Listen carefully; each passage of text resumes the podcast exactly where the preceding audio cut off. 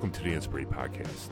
My name is Kyle Hastings, and I will be sharing stories and talking with everyday people who will encourage, will inspire, and will motivate. Throughout my journey of life, I have been very lucky to meet many beautiful people with amazing stories of transformation and growth. Ansbury is here to bring out the best of you. Enjoy the show.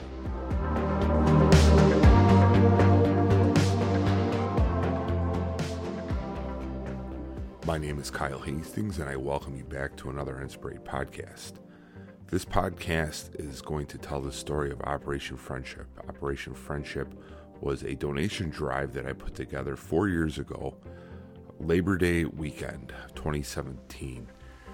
Came together the week before. It was actually today, on the Sunday before Labor Day weekend, and it started off with an idea of just getting a truck together and getting some donations, filling it, and driving it down to the Houston, Texas area, specifically Katy, Texas, and it turned into a almost a two, three week adventure of six trucks, one fifty-three foot semi truck, and another box truck that went down to the Houston region.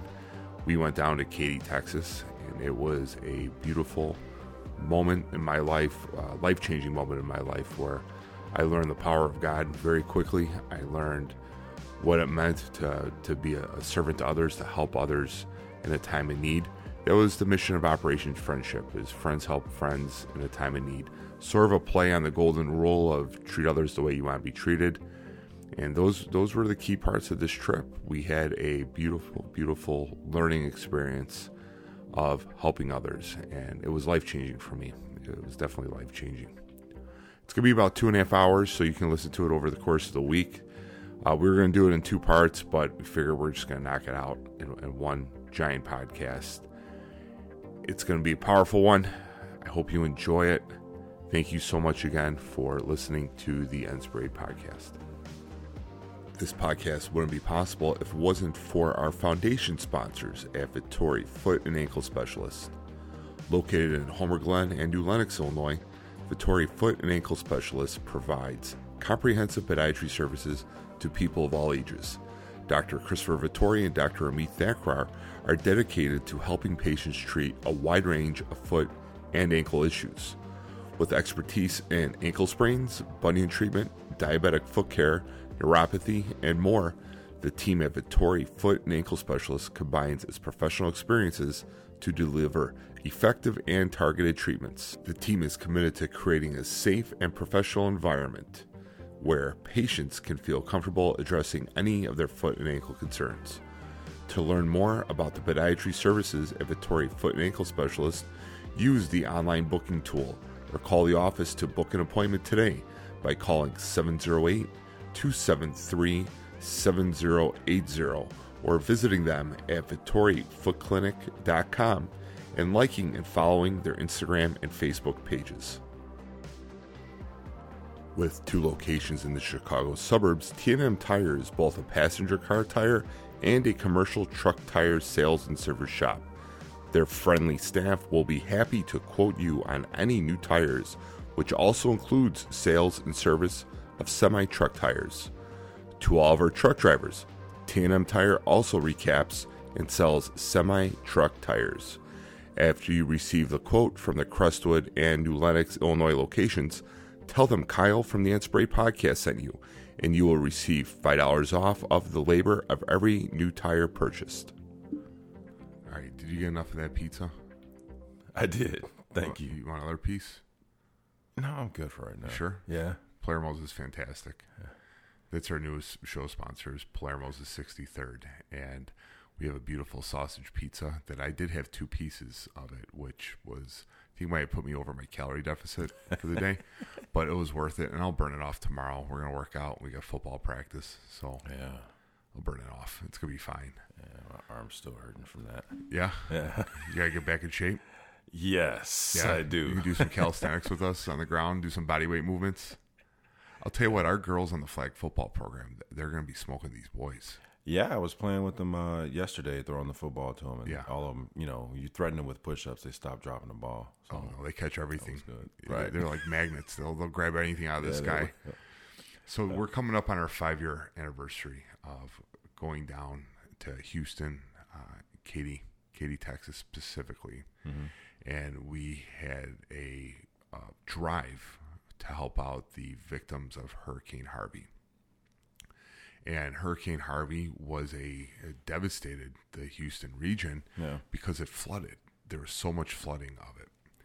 Well, the way that all started, and this is the first time I'm sharing this story in depth. Like we, I've shared bits and pieces of it, but really we're going to lay this out mm-hmm. and about just the miracles that happened. And I'm going to say miracles because they were like godly interventions of stuff that happened, and it's unexplained. You know, you can't explain it.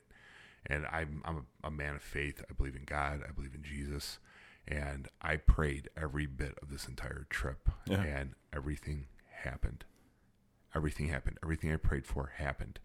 And right when I got to the point where I wanted to give up, it happened. It was like right when I got to that ledge, like God, like introduced what I Something wanted, else. What I prayed for. Yeah. Yeah. So we're sitting here, we're sitting on that island right across from where we're at here. We're at the kitchen table and we're at the kitchen table studio, as a matter of fact. And I saw in the news about the uh, supplies not getting to the seniors, supplies not getting to the residents because they were having such a just a crippling flood because it was the first time I think that's ever flooded throughout there. And there was homes that were like gigantic, beautiful homes. The urban areas were flooded. The entire city was underwater. Yeah. And it was bothering me that we live in the greatest country in the world and we couldn't get supplies to our own people. We couldn't take care of our own. So I shouted down to Sarah. I said, we're going to go down to Hurricane Harvey next weekend. What do we got going on? It's Labor Day weekend. She's like, nothing. I said, well, how about we rent a truck and we'll see what type of supplies we could put into it. So she yells back up, are you going to follow through with it? And the reason why I say follow through with it is because a year or two before that, there was a tornado that, that ripped through central Illinois.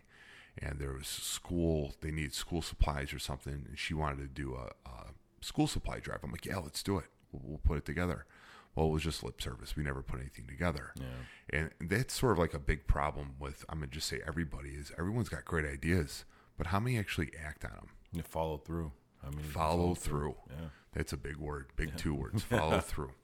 And very far and few between people follow through. They have some beautiful ideas. But we needed to follow through on this one. This was big. So how was I going to hold myself accountable to following through to this? Well, I made a Facebook page. You know, Facebook could be the best friend or it could be the worst enemy. It's it's literally like the devil. It's like the devil and the angel from uh, Animal House on your shoulder. It's so true. It, it is. It could be the best thing ever. And then it also could be the most vicious thing ever. Well, we used it for good. We used Facebook's good superpowers. And I made up a logo and an event page. And I was thinking about like what we can call this and like how, how can we, you know, how can we tr- drum up enough support, community involvement. So I had a press release and I made a Facebook page and I called it Operation Friendship. Yeah. And I, I made some logos. I was sort of like cracking into the, the uh, Photoshop world and I, I could fix things pretty good and not expert level like I am now, but I was able to to come up with some good stuff. And I made a logo for, it was called Operation Friendship. So I said, okay, it's live now. So now we got to hold ourselves to it. So that was Sunday night of the week before. We put this together. Okay. So later that night, I made a press release, an email, and I sent it out to all the schools and all the churches in this area. Yeah. Now, for those who are listening that aren't from this area, um, this area is the south suburbs of Chicago. So I live in Orland Hills. It's a small community in Cook County, which Cook County is the county of Chicago. Uh, our community is about seven thousand, seven thousand five hundred people. It's a one-mile square town that's very square. Densely populated. There's no open spaces besides the parks. Yeah. That's it. But we have so many schools. We have so many churches. With this, our neighborhood, and I'm proud to say it's literally a, a melting pot of cultures. There, there's there's different religions, you know, different race, different everything, and, and that's what makes our small town awesome. Is yeah. is just literally a mosh posh yes. of people. Yeah. So I sent it out to all the different people in our communities, and that was Sunday night. So I remember going to bed, lay down, I prayed on it, and I just asked the Lord, I'm like, I pray that you give me the strength and this happens. So I needed a plan on how to get down there. So, well, we were going to rent a truck. So what's the biggest truck we can get? And it was a twenty-six foot truck. And that's the biggest you can drive on a civilian license, a non-C D L license. Yeah. It's a diesel, and it's a gigantic truck. Well, rewind like ten years, fifteen years before that. Our police chief at the time, a guy named Dave Levesque, God bless him, he's on heavy. Uh, so Dave Levesque and Tom Scully, and he was the ex-chief here, they did a thing at Walmart where they got a trailer and they filled it up with supplies, yeah. a, a semi-truck. And then they drove it down to Hurricane Katrina in New Orleans. And it was like the coolest thing ever. You know, everybody was involved. It was just very warm because you're helping. You're you're actually being a good human and helping someone else. Yeah, yeah. So I called up Tom. I said, Tom, tell me how you guys did that with the donations down to uh, to Katrina. So he explained that he had a big corporate sponsor. One of his buddies he knew was a big sponsor, and he flipped a couple bucks for the trailer, and, and, and he really did a lot, and they bought stuff, and stuff yeah. was supplied, and I was like, okay, we can do that. Actually, I think I can get it donated. I don't think we need a corporate sponsor. We don't need anything big, but we'll get it donated. My God gave me a gift of talking and, and forming yeah, relationships. Yeah. Give me the relationships. And so we, uh, we, we pressed on, and I asked Tom, could you, could you drive with us? Because we need some type of security with us, a, a police officer presence, because yeah. everything on the news, I mean, you remember. Well, what oh, was yeah. it on the news? Uh, the hijackings, the shootings on the yeah expressways. Yeah, and it was, was insane. Those, yeah, it was now, a lot of stuff going on at the time. And, and some yeah, of they it were was still legit. In cargo ships and right. or uh, containers off of trucks and stuff like that going yeah. down. Yeah, it was nuts. And, and, of course, they take probably the one or two bad stories and they magnify it to make it seem a like the whole times, yeah, right. It's like you're driving through Iraq in the middle of the Persian Gulf War. But right, so we but we didn't know that. You know, that it was a whole different world. I'm going to say a whole different media world back then too. Yeah. It's a whole different world, period, back yeah. then. And so this was going on, and I asked Tom, I'm like, hey, could you drive down with us? I'll drive a truck if you can drive your civilian vehicle. We'll see if we can get some sponsors to pay for gas. Yeah. We'll get the food paid for and hotel, but I just need you to be with me to be armed. Because who knows what we're driving into? What was going to happen? Yeah, right. it was it was pretty bad down there. Right. So he's like, I'm in. I was like, awesome. So now we got protection, we got security, got the chief of police coming with us, and I'm going to drive a truck. Yeah. Now I'm going to pray that we're going to get some supplies. so I, so I, I woke up. I woke up on Monday, and I went up oh, to man. the vill- to the rec center, Village's Rec Center, and I introduced it to everybody. I gave them a heads up. We we might get some stuff that's going to come in, and I'm pretty certain that's what I said. We might get some stuff. Right. I remember that. Yeah. And so that first day happened, and we probably got, I'm going to say, a twenty foot by twenty foot square of just donated donated goods. Uh, bleach, baby wipes, toilet paper, and uh, water. And water. And sports drinks. Right, and sports drinks. I, I remember that because yes. the first night we got a lot of stuff, and I was like, because I was there for that. And I, I was kind of shocked to see how from, you know, the inception idea when I first heard about it to how quickly people mobilized and brought in those things. It was amazing. that just that first night alone. But go ahead. So I that so that Monday morning, yeah. I had to figure out where we're gonna where we're gonna donate this to because we just can't show up with stuff. You this is a logistical right. plan. So I called one of the charitable organizations, and I'm not gonna say their name. And I asked them, what do you guys need? I'm a trustee here in Orland Hills, and trustees like an alderman or a councilman. We're a small town, right. but I have a good social reach. And what do you need? We can get donations. And guess what they said? No. Money. Said money. Well, people aren't going to be donating money when they don't know what the money's going to, because it might go to ninety-three percent executive fees and seven percent okay. donated good fees. We heard those horror stories from New Orleans. Oh, yeah. We heard, we've been hearing them forever.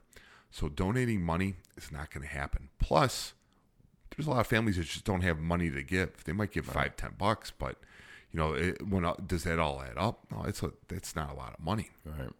So I didn't like that answer. So I was thinking, I'm like, who can we? Where can we donate? What can we donate to? So then I saw on the news again that The Katy School District, the Katy I S D School District, was utilizing their high schools and elementary schools for living, for shelters, for families. I remember families. that too. Yeah. We were on the same, you know, seniors yeah. and paths and stuff yes. at the same time, which is weird. So yeah. I, uh, I, co- I called down there and I, and I spoke to a, I spoke to a lady and I, I wish I remember I had her name. I mean, that's five years ago of notes.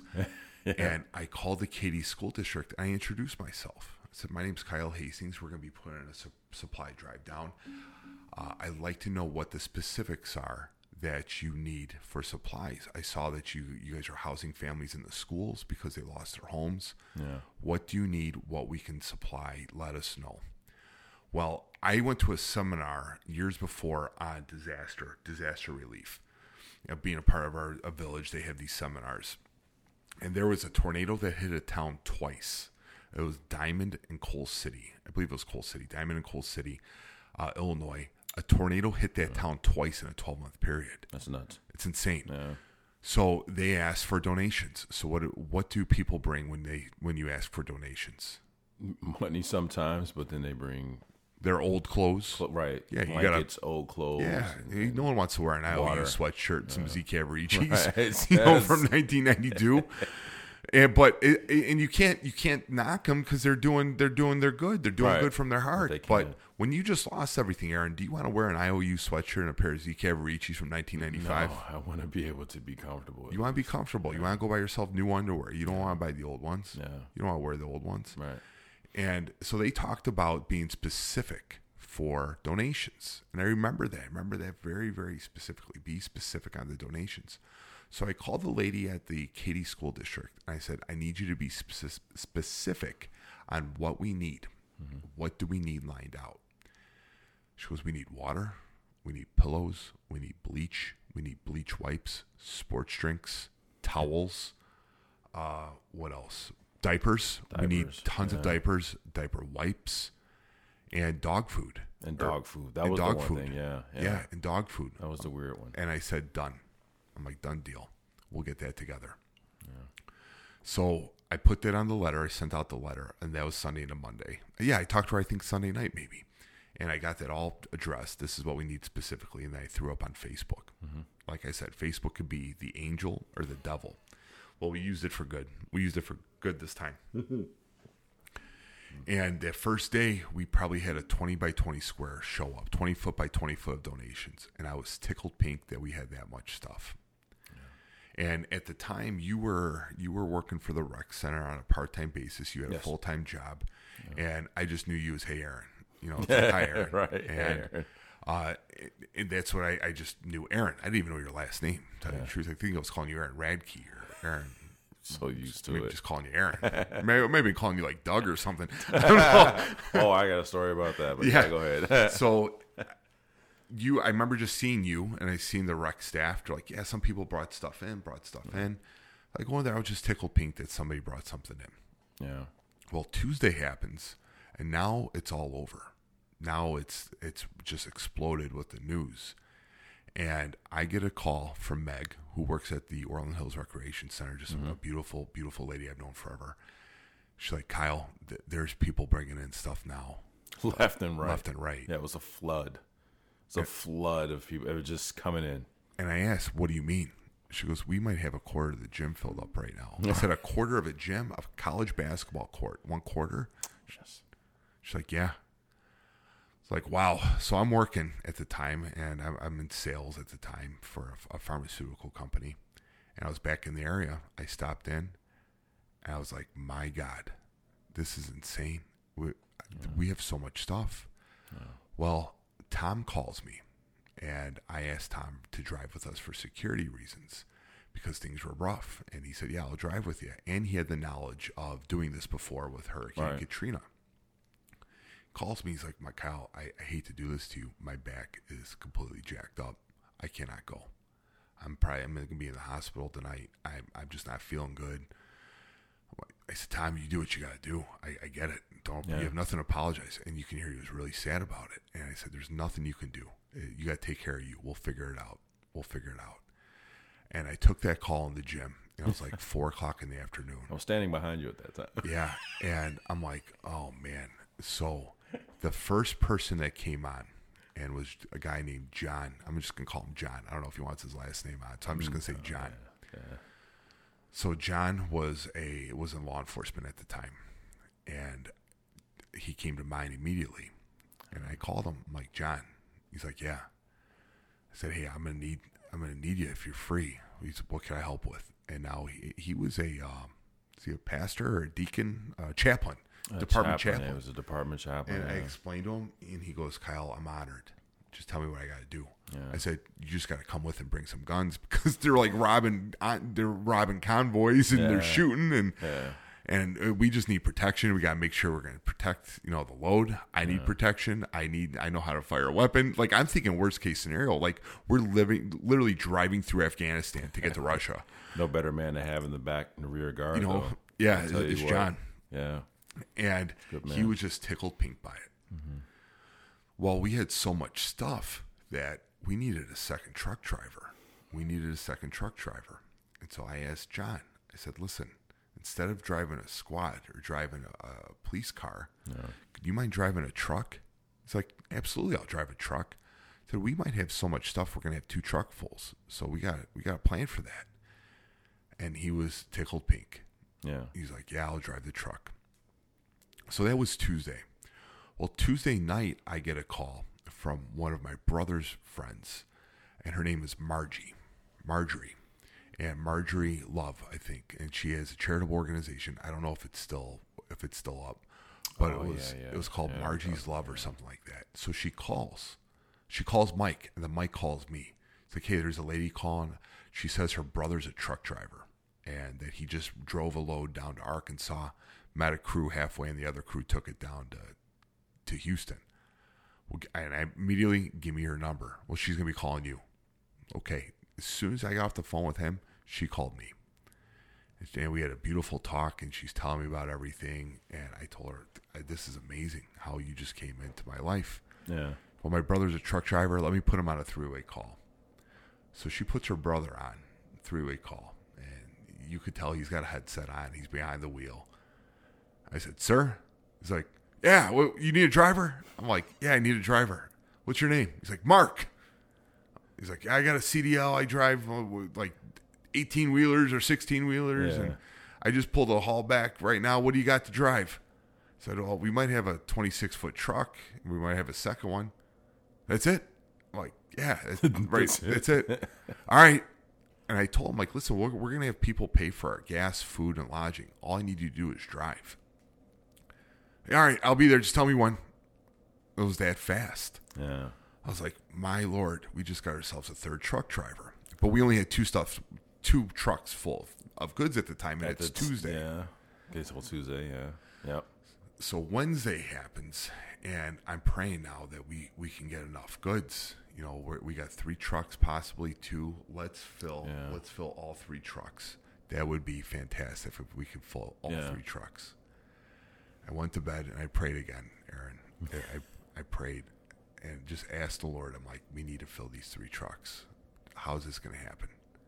Well, you were working that next day on Wednesday. How did it, it happen? Wednesday, so Wednesday, Thursday, and Friday were uh, the flood days. But that Wednesday, when I came in, uh, there was an explosion. Like the the.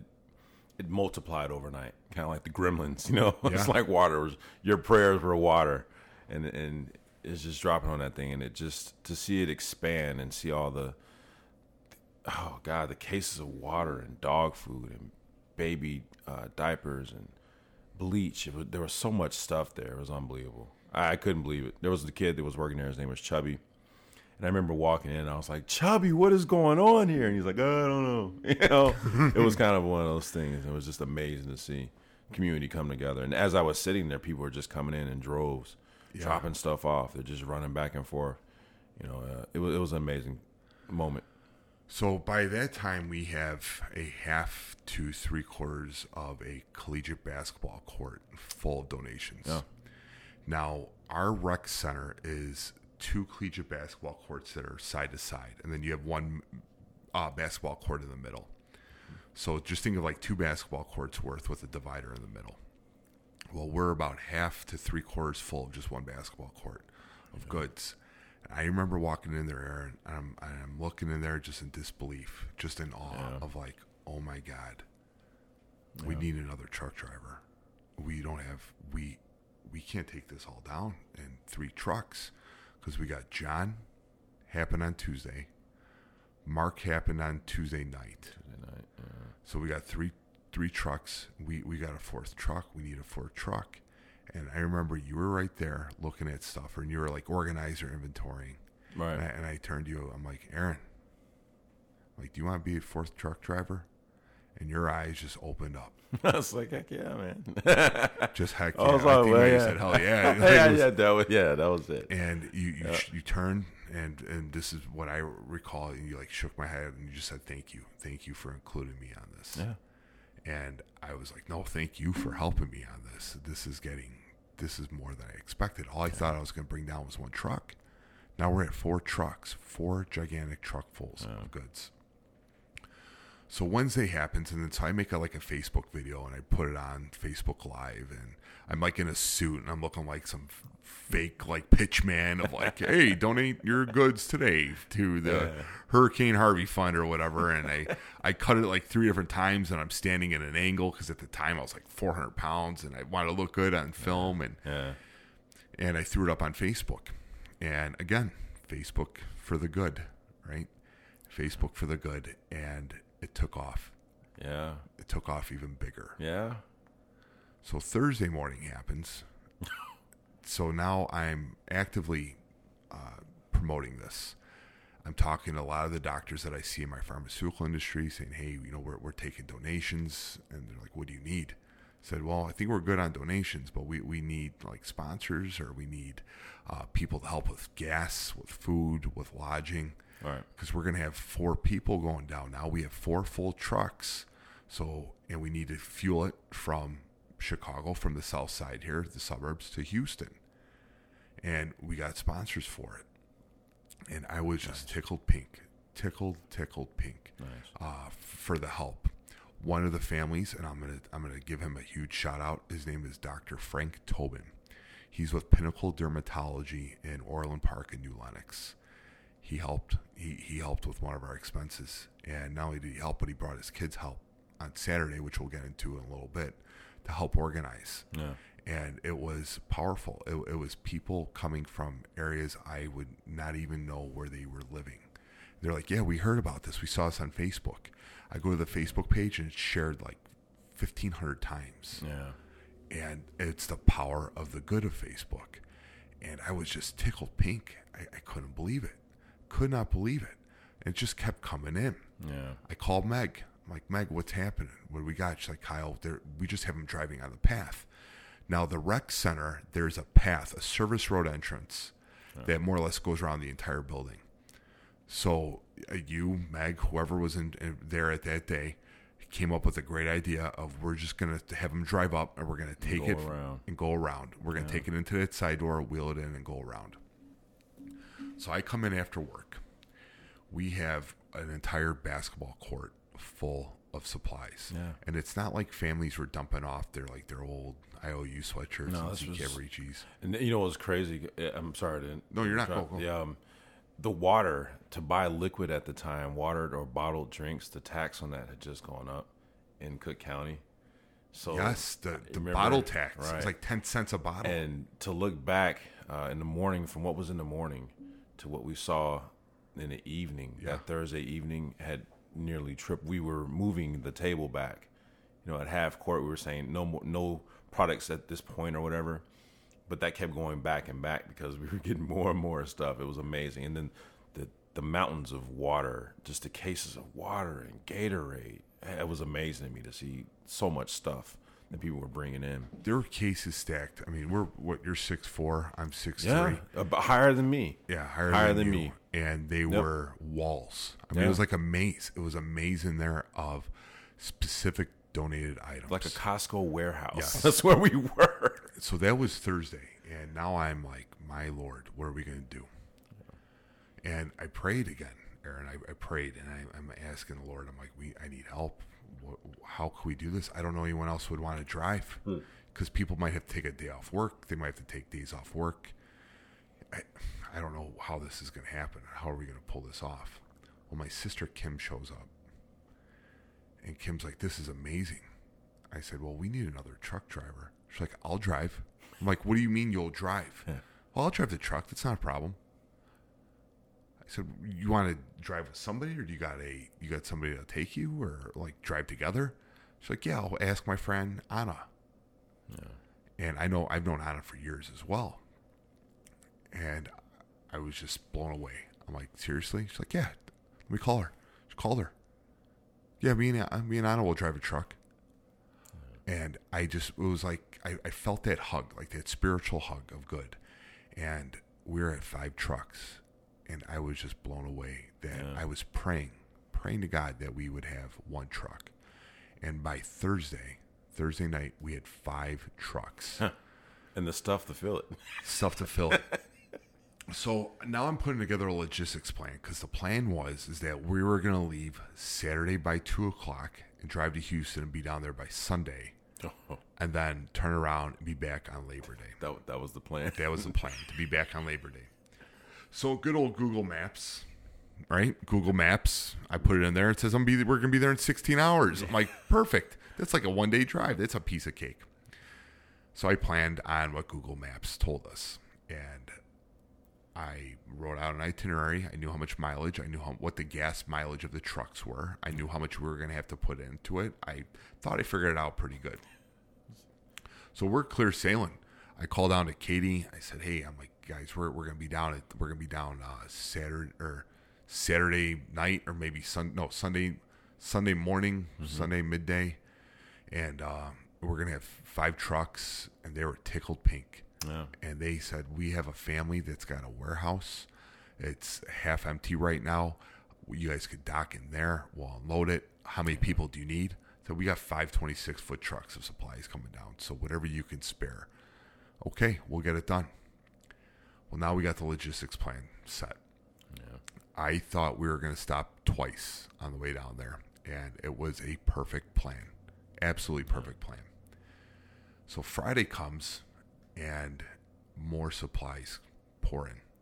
Yeah. Friday morning was the um, oh, wow factor. Yes. I get a yeah. call from Meg saying, you have to call back...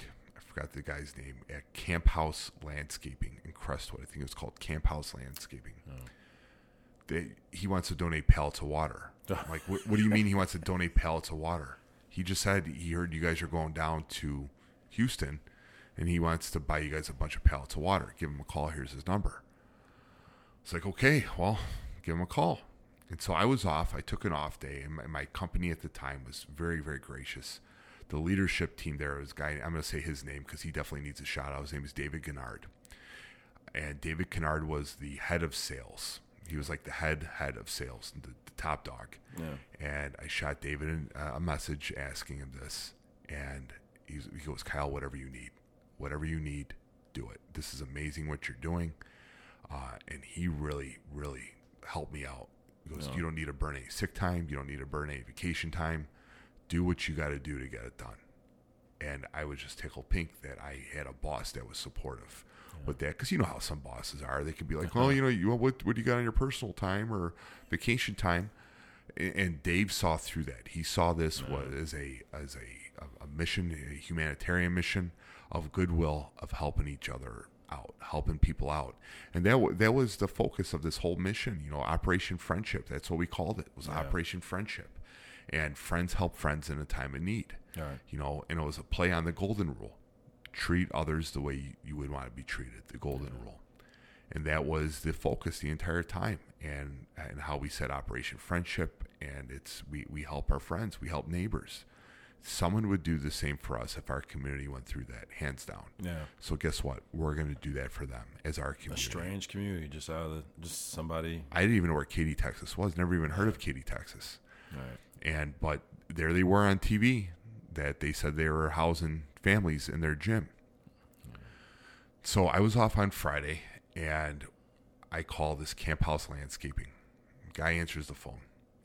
I introduced myself. He's like, "Hey, I hear you're going down to going down to Houston." I'm like, "Yeah." "All right, I'll donate some water." "Oh, sir, thank you so much. How much water do you need?" I'm like, "I'm sorry? Well, how much more?" "I take whatever you can give, sir. I'm I'm thankful that you just thought of us." Yeah. "All right, well, I'm going to send my crew up to uh, to Sam's Club, and I'm just going to buy all the water they have there." I was like, wait, wait, you're going to buy all the water at Sam's yeah. Club? It's like, "Yeah, I'm going to see how much they have, and I'll just buy it all." And then you take it down there? Yeah. I, I, my hair's, again, stand up on my arm, and I'm like, "Yeah, we could take it down there." Yeah. So that was my outside voice saying, "Yeah, I could take it down there." My inside voice is saying, "How in the hell are we going to get it down here?" Right. "How are we going to get this water down here?" Another truck. So he calls, calls back. He's like, "Yeah, I bought eight pallets of water." Oh man, eight pallets, and each pallet is what six foot tall of water. Yeah, and there's what seventy-two cases on a pallet, or one hundred forty-four cases. We had it all figured it was, out. It was, it was heavy. It was insane. Yeah. It was an insane amount of water. Yeah. And we didn't have any trucks yet, so I'm like, "Well, we're gonna have to come and get it from you tomorrow. We pick up all the trucks Saturday morning." It's like, "All right, just call me, and I'll have my front end loader put it in all the trucks for you guys, and we'll go from there." And I was just, again, tickled pink. Yeah. Every night I prayed that we we could have this opportunity to help these families and Katy. And this gentleman comes out of nowhere and donates eight cases of water. So Friday happens. We're organizing everything, and we have, I don't know if you came up with the idea or about the flags. So we took our Village of Orland Hills oh, yeah. flags. Yeah, that was me. And we put it on the table, and, yeah. I, and you were like, "Let's have everybody who donates it sign it." Yeah. And you started that on Wednesday? We started that Wednesday evening. I, I, I didn't come up with the initial idea, but it was having everybody sign it who donated to come over and sign the flag. Yes. That was my thing. I was like, sign the flag because it's going down to Katy. You know, we want them to see that this community from, you know, in Chicago area is thinking about this community down in Texas. Yes. We've never met before. It was a bridge. Fantastic. And it meant a lot. It, it was a fantastic idea. So we had mm-hmm. oh, two flags signed. Yeah. Two whole flags signed. And those are like those big flags. Was it a five, uh, five by seven? Yeah, the big storm flags. Yeah, yeah. the big storm yeah. flags. Mm-hmm. And so we, we had them all signed. Friday night happens. We have so much stuff.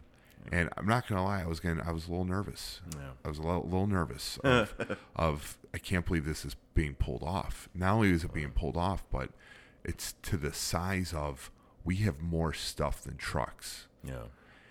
And it was just magnificent. So I put another all call out on Friday. I I asked different football teams from the area. I, we I asked uh, Sandberg, Andrew, Saint Lawrence, I believe Providence. I think Providence Catholic was yeah. was here. Providence and Saint Louis. Yeah, because they played that day before. They sure played did. that Friday night. They I lost think. to Mount Carmel. Yeah, and we had Sandberg and Andrew High School, Sandberg High School and Andrew High School, and they were yeah. big rivals. They're crosstown rivals. And I asked their their coaches. I asked, "Can we can we get your guys out here? We got to load these trucks." Yeah. Done deal. We'll get them out. I put it out on the community pages again. Facebook for good. We yeah. need volunteers to help load the truck. Be here at nine a.m. or ten a.m., whatever time. So we, we load up, we go get the trucks, and we all pull out of the truck the truck place over on in Bolingbrook. Yeah. And we drive to Camp House Landscaping to pick up the eight. Two of us drove over there to pick up the eight pallets of water. Yeah. And he loaded them in. I was just, again, tickled pink. The yeah. nicest, nicest guy. He didn't know us from Adam. He he wanted to help. He just he, saw that we were doing something for somebody else. Yes. Which is the key thing. Yes. You know? And, yeah. and he helped. And, and we got it back. I remember pulling up to the rec center, and everybody was there. I mean, there was hundreds of people there. Yeah. And they already had one of the trucks. The way you guys had the trucks back then, they were already loading them. And I'll tell you what, if this was U P S, they would have been given bonuses because there wasn't a, a, a, an ounce of breathing room in those trucks. Yeah. They were packed to the gills.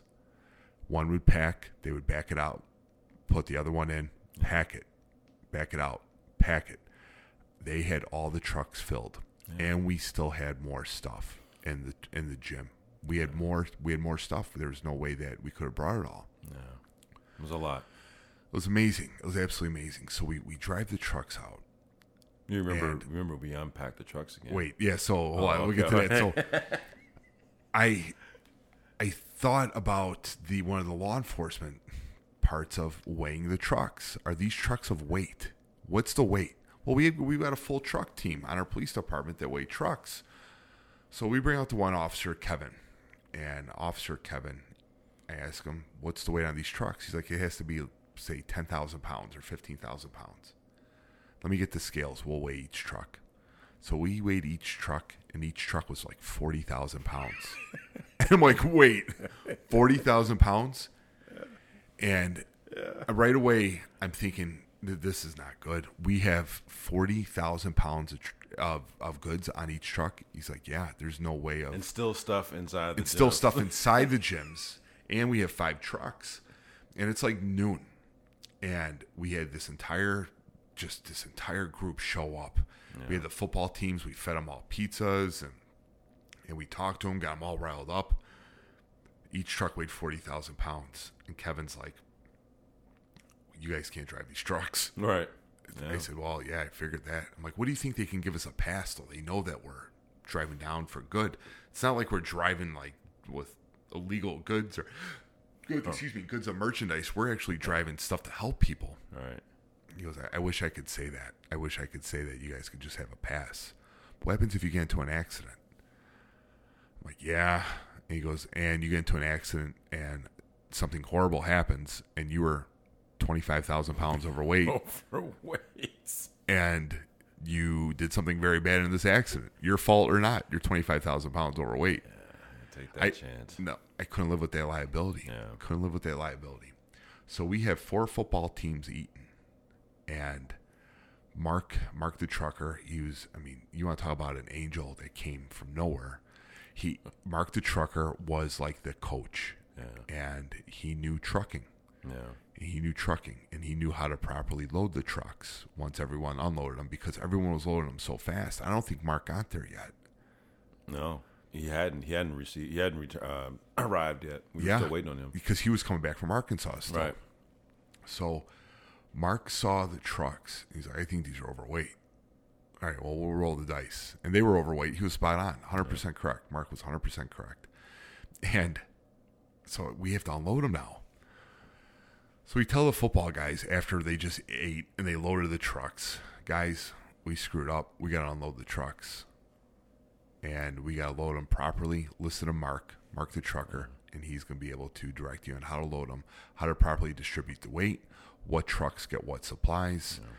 We we got to figure this out. Now we're coming towards one o'clock, and the plan was to leave at two. Yeah. Well, those football kids, man, they worked. And, and Mark had them directed. They had those four, five trucks reloaded properly, yeah. and within an hour, hour and a half, and it's coming up on three o'clock, and we're now we're an hour over. My sister Kate shows up with her soon-to-be husband, her fiance right now, but back then they were still dating. She's like, Kyle, this is insane. She's like, are you okay? Because obviously I probably look stressed. Yeah. I said, Kate, I don't think I would ever say this, but we need another truck. But we don't have it. We have more supplies. We have still half a gymnasium of supplies in there. And we just overweighted every single truck. And now we got to unload every single truck and reload it and distribute the weight on it. And we're supposed to be gone an hour ago. Yeah. And to be in Katy by tomorrow, tomorrow afternoon, tomorrow midday. Tomorrow midday. She goes, well, I'll drive a truck. And my whole world just stopped again, Aaron. And I look at her. Do you want to drive a truck? Now, Kate's young. She was probably maybe like twenty-three, twenty-four at the time. I'm thinking twenty-three, twenty-four. Maybe even younger than that. And my dad is super protective. Like, I was driving cross country at seventeen years old. He didn't blink an eye. But he wouldn't even let my sisters drive at nighttime. They're grown women. you know, just And they're the young baby sisters. They're the yeah. babies. So, of course, there's that. But I said, all right, well, do you know how to drive a truck? She's like, well, do you know how to drive a truck? I'm like, no. And she goes, well, then I'll drive a truck with you. It's fine. Kevin and I will drive together. And I was just floored. Yeah. But we didn't have a truck. It's almost three o'clock. All the truck places are closed. So, Kate, if I can get you a truck, go get it, we'll, and we'll we'll bring it back here, and we'll load it. So I called the place where we rented our trucks from, and the phone answered immediately. Yeah. And it closed at three. And I looked at, like, Google and said three o'clock, and I called, like, three oh five. The guy answered. Said, hey, this is Kyle with the Operation Friendship. We're going down to Katy. Do you guys got any other trucks? actually, we just had one that was returned. Do you need it? I'm like, yes, we need it. All right, I'll, I'll wait around for you. Uh, I asked, how long can we be there? twenty minutes. All right, we'll be there in twenty minutes. So Kate went there and picked up the truck, and she brought it back, and we filled up the sixth truck. Yeah. That probably an hour before we had to leave, yeah. filled up the sixth truck. It was absolutely amazing. Absolutely amazing.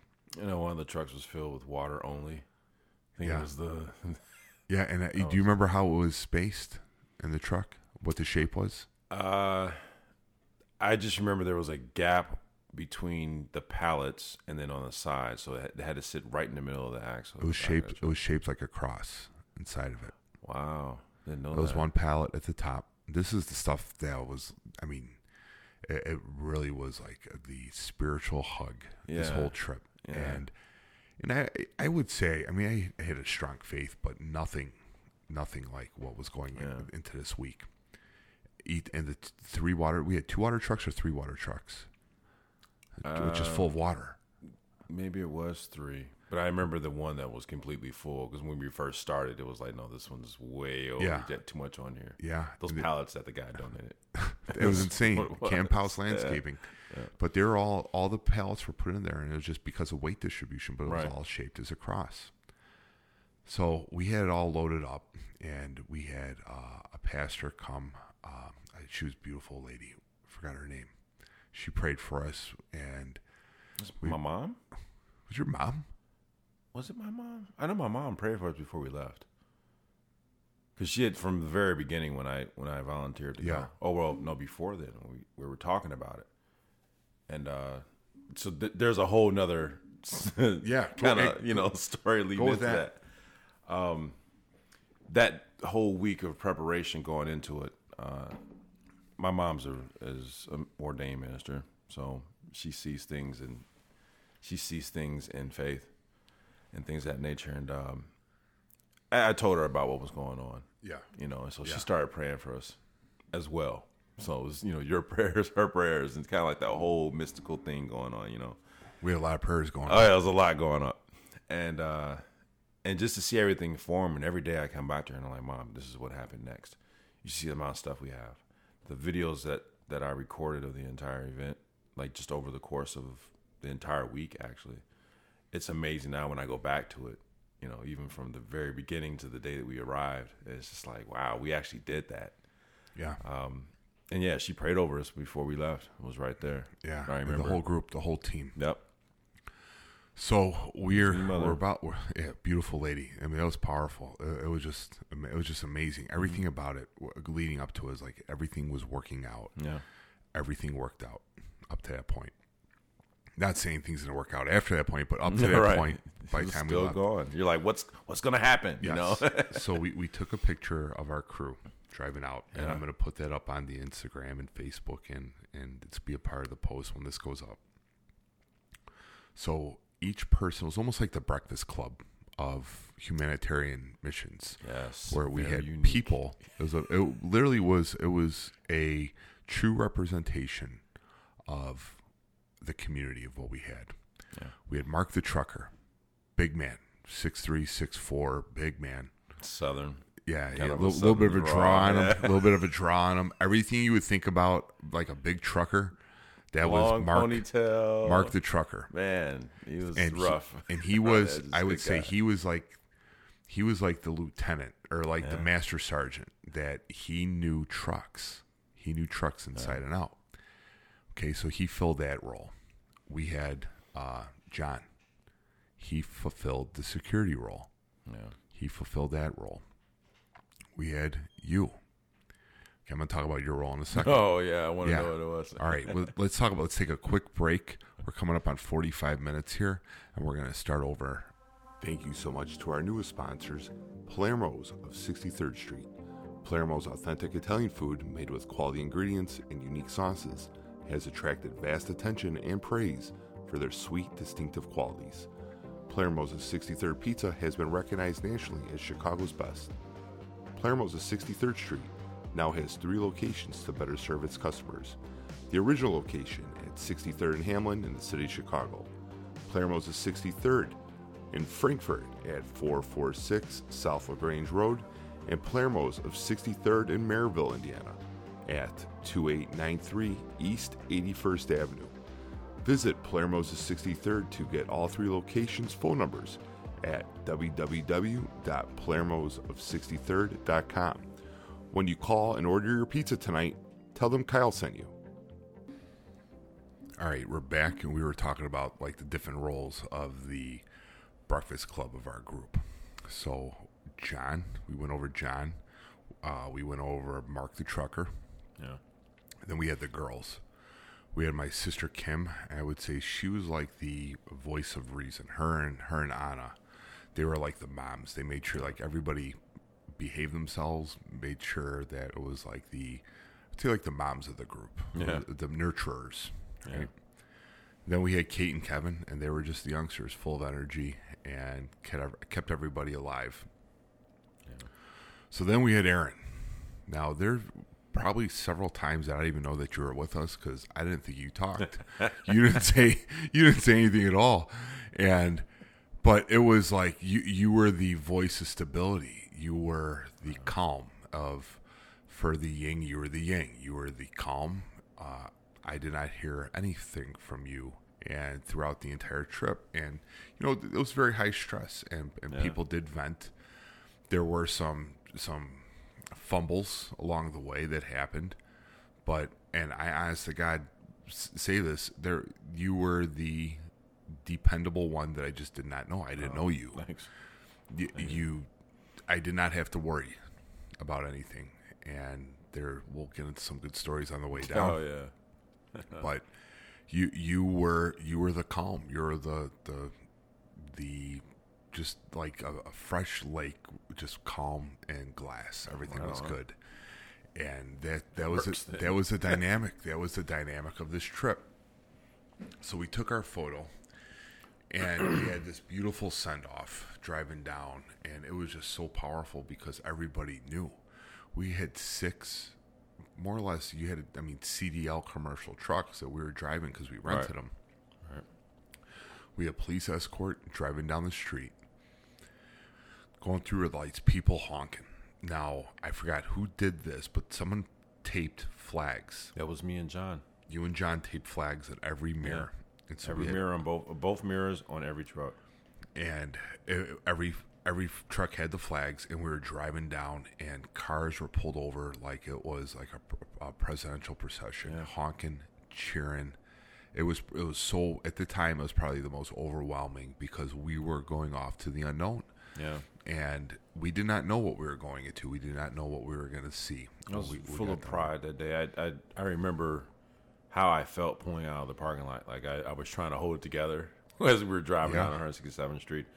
And as we're heading up to uh, to the main road to get us to the expressway with the police escort and how they shut down uh, LaGrange Road just so that we can turn on, it, it was it, it felt like we were heading into a war zone to relieve them. You know, that that's the feeling. We were the I, relief. Right. That's the feeling that I got. Yeah. And, uh, it was overwhelming at first. Like you said, you know, it, it was just this sense of pride. I'll, I'll never forget that feeling, yeah. man. I remember kissing my family, saying, I love you, you know.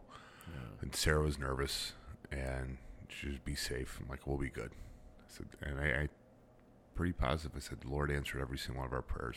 Yeah. We're good. I'm not, I'm not worried one bit. We're going to get down there. We're going to go. So right before we get in the trucks, I'm going over to the logistics plan with Mark. And Mark is the expert trucker. That's his role. He he was the the the first the first captain or whatever the terms are like in, in the Navy, the Navy, yeah. like he was the go-to guy, the expert. So I went over the logistics plan with him. He goes, we're not going to get down there tomorrow. I said, what do you mean we're not going to get down there? MapQuest said it's going to take sixteen hours. No way. He said, well, fast we can go sixty miles per hour in these trucks. Yeah. We got to sleep yeah. and we got to fill up with fuel. We only can get this much mileage for fuel. All the time adds up. I, we can't go faster than sixty? No. That's their governors. They're governed at sixty miles per hour. That's as fast we're going. And none of you guys have driven trucks before. Yeah. I'm thinking, you got to be kidding me. So I was redoing the math. That's going to put us well into Monday. Sunday night. You go Sunday night at the earliest. Yeah. maybe Monday, but probably we're going to be there Monday. And I just had to take that swallow. Now, I don't know if I communicated with that with the team yet. It was just Mark and I that possibly knew this about the time. And I promised everybody that they'd be back on Labor Day because everyone was off on Labor Day and they all had work. Everyone had jobs. Right. So we, we drove down the street and we get on the expressway. And I remember cars just driving, honking, uh, just honking, waving. And one of the most beautiful photos I think you took, because who was truck six? Six was six was John. Was John. I was right in front of John. So Mark was, was truck five, one. Right. We had Kate and Kevin were truck two. No, you were truck two. No, I thought it was, was it? No, I was truck five. Or, so no, because I was in front of John. John was the last one. Or maybe I was truck four because I was the relay. Possibly. Yeah. All right. So so Mark the yeah, trucker right. was truck one. Yeah. Kate and Kevin were truck two. Kim and Anna were truck three. I was truck four. You were five, and right. John was six. Right. Now the reason for this was it was a it was strategy. Because Mark was the lead. He knew how to handle the, the traffic as a truck driver. Kate was the most inexperienced. Kate and Kevin were the youngest and the most inexperienced with driving any type of larger vehicle because they were kids. They were young. You had Kim and Anna. They were they were right there, and they were just like perfectly placed. There was really nothing. They were there because they had to be there. I was the middle. I was number four because I had all the information. I could relay up to Mark, from John, from to me, up to to Mark. Right. Because the way, how far the trucks were spaced, the radios that we had only went a certain distance, so then we would have to relay up. You were at five, and then John was at six because he could see everything from the rear. Right. He was more or less the security, the, the tail of that, tra- of that train, the, the entourage of our trucks. So we're driving down, and the first scare came. Hmm. This is this is this was the first scare that I, I remember, where we were going sixty miles per hour. I'd say what the weight limit was fifteen thousand for these trucks, and we literally were at fifteen thousand a truck, yeah. and, and that's the police let us go because we were right at the speed limit or the weight limit of fifteen thousand. Well, we came up to uneven ground. We came up to uneven ground. Well, right, one lane express or the, the construction on the express. Yeah, they were doing the paving. And the one lane was like, how are you? Just how it's uneven. Yeah. Well, Mark gives a heads up. We got uneven gr- uneven ground, and we're gonna have to change lanes. Well, we did it too late, and everyone changed lanes. Well, Kim and Anna's back tire, because it's that dual tire, gets caught in in the rut, and she fishtails, and she fishtails that truck, and my heart rate went up. I got that nauseous. And I just like foresaw the truck flipping on yeah. its side because the way she fishtailed it. And she got back control of the truck and kept driving. And we were not even down to Bourbonnais yet. And yeah. so Bourbonnais, Chicago to Bourbonnais, Bourbonnais is like the first big town south of Chicago. And I had that lump in my throat and I prayed, thank you, thank you, thank you. So we're on the road probably two more hours, three more hours. John relays back, hey, we, we're going to stop in Marion, Illinois. So we drove from Orland Hills, Illinois to Marion, Illinois. He goes, mm-hmm. we got to stop in Marion. We got to get sleep. And then we're going to all start early, and we're going to head down. We're going to drive as far down as possible. So we're driving our caravan. All of a sudden, this wacko car comes driving up and like tries running us off the road. Yeah. And I'm not kidding one bit. Tries running Mark off the road. He's swearing on the radio. Tries yeah. running the girls off the road, comes up to me, works her way back down. John calls. He goes, this lady's insane. Yeah. So he ends up calling. He calls the state police, and John's an officer, and he acknowledges what he, his role is in the state police. He says, this lady's trying to run us off the road. We're we're going down on a humanitarian mission with six trucks full of supplies yeah. to to Katy, Texas, to the Hurricane Harvey disaster. This lady's trying to run us off the road. She's slowing down in front of us. She's a safety hazard. Yeah, she was screaming, yelling, honking. She, yeah. She was trying to ram a convoy of trucks off the road. So, Aaron, why was she trying to run us off the road? What was the reason? Because she did call the state police and report yeah. us. Why? Why did she report us? She thought that we were going to Southern Illinois. To, we were transporting drugs to the school in Southern Illinois. Yeah, we were drug runners. We were drug runners. In so, twenty-six foot box trucks. With the Bobsey twins in one. We got a young girl, young young guy, and another one driving. We have me, and I'm like Uncle Buck. I look like Uncle Buck driving the truck. We have you. We got John, and then we got Mark the trucker. So we look like drug runners. I'll tell you what, if the cartel's looking for some people that will blend into society, we were we were that we were those people. But she thought we were we were running drugs. Yeah. Running drugs. Yeah. It was insane. Absolutely insane. Yeah, when John called back and told us what was going on, when he passed across the radio, I could just that's when the radio traffic picked up. Yeah. We're like, "Oh my god, this is crazy." So we pulled off the expressway like around Rantoul. I'm going to think. Right around Rantoul we pulled off, or maybe just south of maybe like uh, Effingham. Uh, yeah. But we pulled off and we let her drive off. So we pulled around this paint factory lot, and we got back on the expressway, and that was it. Yeah, it was clear sailings. We made it to Marion, Illinois, and Marion, Illinois, there was this Fairfield Inn. We all parked at the minor league field across from the Fairfield Inn in Marion. Yeah. Now the reason why I know that specifically was because I was with a, uh, a pharmaceutical company uh, earlier this year, and part of Southern Illinois was my territory. And I didn't really remember what town that was where we stayed at, but I just remember it was a Fairfield Inn by a minor league stadium. Yeah. So I booked the Fairfield Inn that I'm going to stay at when I was in that part of the territory. It was the same exact Fairfield Inn, and I absolutely loved staying there. It was such a, just like brought me back such good memories, yeah. and it, it was awesome. So we all checked in. We parked our trucks. Everyone went to bed. I told everyone, we're going to be leaving at oh five hundred. Everyone's waking up. We got to be on our trucks at five a.m. So we wake up. I'm awake. Aaron's awake. John's awake. Yeah. Mark's awake. Mark's ready to go. Mark's ready to go. We're all ready to go. The girls are missing. They're not answering their doors. Their phones aren't on. All of a sudden, we look down the road, and they're running up the street like five or five, ten minutes late. They had to get snacks. They're like toddlers. Like, we had to get snacks. We had to get breakfast. Yeah. So Fairfield Inn's got free breakfast. That's the perk of staying here. They got good free breakfast. Yeah, but they, it wasn't good enough for them, so they had to get another. They had to get another breakfast. How do you, I remember. Uh, I don't know if it was Kate. That was I had to get my coffee or something. Yes, I remember that. I'm like, I got that at the gas station. Yeah. So now we're even more delayed, and I don't think I told you guys yet that we're going to be arriving on Labor Day instead of Sunday. Right. And that, by the way, I haven't said this either, that you might have to take another day off work, guys. You might have to burn a day because I did not factor in the drive of semi-trucks. Like, it only can go sixty miles per hour. Yeah. And I, I didn't really quite relay that yet. This is Sunday morning. Sunday morning. five thirty, we're on the road. We're driving down, and uh, it was a nice drive. Well, we had to get, we had to stop for gas. So we go right inside yeah. Missouri. And I think it was a Missouri or Ark. No, it was Missouri. What? It was, it was a truck stop. Station? It was a truck stop. The chicken?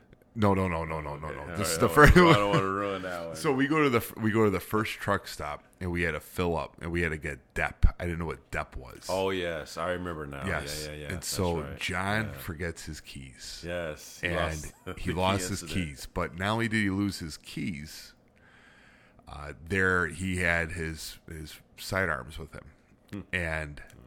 He didn't know where he put the keys. Well, we were in a major truck stop in Missouri, oh. and we probably spent thirty minutes searching his keys. No, it was longer than that. Was it? It we was wa- over an hour. An hour? Before his keys. I kid you not, because I remember when, because we, well, we were there for over an hour, because we went in, used the bathroom, yeah. you know, loaded up on snacks and everything. Yeah. And it took a while to fill up the trucks. Right. Because we, we were filling up, we were filling up with the cards. Yep. And it just took a while to fill up that many trucks because yep. you had the dual tanks and you had to do the D E P. And and we had six trucks we had to fill yep. up. So that's, a, yeah, about an hour. John goes, Kyle, I can't find my keys. And I look at him. What do you mean you can't find your keys? I don't know where my keys are. How don't you know where your keys are? I, I'm just like baffled. I'm like, John, we have to find your keys. Where did you go? I walked here. I walked here. So we literally had a search party, like a grid, Everywhere. where everyone was buddied up walking. Yes. We searched through that truck like he was hiding kilos of cocaine in there. Right. You know, it, we, we flipped the truck. We flipped everything. Couldn't find his keys. In and out of the bathrooms, walked through the aisles of the of the truck station. Everywhere that he went, that's where we went. No Twice. Keys. And no keys. Right. Now my blood pressure's even higher because now we're going to be a day late. The girls were thirty minutes late because they had to walk down and get their special coffee. The Fairfield Inn coffee wasn't good enough, which is fantastic coffee, by the way. That's why I stay there all the time. Yeah. And John lost his keys. And the truck, no, the truck was open, but we just couldn't find the keys. Right. John, take your bags out. Did, were you in your bags at all? No, not that I remember. We got to look through your bags. He opens up his first bag. And his keys are literally sitting inside the bag yeah. with it closed. So, John, you said you weren't even in your bags. I don't remember. I don't think I was. And it, he, he's probably going to hear this. He's like, that's not how the story went. This is how I remember the story. Right. So this is from my, my perspective. And he, he could be he could come on and, and share, you know, uh, what happened if he wants to. But it was just a good, it's a good memory. Well, we get back in the truck. So we're driving through Missouri. And, we're you know, we're having a good old time. And it's... Um, It's beautiful out. It's Labor Day weekend. You know, it's hot. It's hot Missouri, yeah. South Missouri. We're coming up into Arkansas. We get into Arkansas, and this is, you know, one of the f- funnier moments of the trip. So mm-hmm. we drive into Arkansas, and we got to eat lunch. So Mark's like, we're going to pull off up here. There's a there's a fried chicken spot we can park for, for trucks. We're like, done deal. So we pull up to the fried chicken spot. I don't want to say I don't want to say the name, uh, just to protect the fried chicken spot. But again, it's five six years ago. Well, we'll say it's five years ago. Yeah, yeah it was five. Yeah, I'm sorry, years it's ago. Five year anniversary. So and they're very good. So I'll say it. I'll go ahead and say it. So we pull up to this fried chicken place in in Arkansas, off the side of the road, and it was called. And you can smell the deep fry. I mean, yes. This was Arkansas chicken. This was South chicken. And I was so hungry, I could probably eat a muskrat if it crawled out of the sewer. Yeah. I was start because we were eating snacks. I think I had two full meals of like Pringles, oh. and I had and uh, uh, what are those little tiny pizza roll things? They're uh, oh yeah, the, with uh, the pretzels. Man, they're so good. Combos, combos, combo snacks. Yeah, I think yeah. I just was eating combos yeah. and Pringles and gum. That's all I ate, and protein bars and drinking Gatorade, and yeah. just and I just wanted a decent meal. So we, we walk in, we walk in there, and, and there were a lot of rural folks working in there, rural rural folks, and we walked in, yeah. and they knew right away we weren't from around yeah. there. How y'all doing? Yeah. What y'all doing? What y'all doing? So we're taking photos with them. We're having a good time. They're making fun of our accents. We're making fun of their accents. Yep. So she said, well, we're going to throw some chicken on for you. We're running low. And so we ended up getting like three or four baskets of chicken, a basket of uh, of potato wedges, wedges. okra, yeah. rings. We had an entire smorgasbord yeah. of chicken. And we're sitting there at the picnic bench. Now, I have a horrific fear of spiders. Horrific. I was so hungry. There was like three daddy long legs like going over my arm. I just like looked at it. I couldn't even be phased. I could have had a scorpion crawling up my back. I was so hungry, and how good was that chicken? Yeah, it was good, man. I, I, that was one of the things. I know a couple of people didn't like it. Well, we'll, we'll talk about that later. But it was good. So we were all eating it. It was me, Mark the trucker, you, uh, Kevin, uh, John. The ladies didn't want anything to do with it.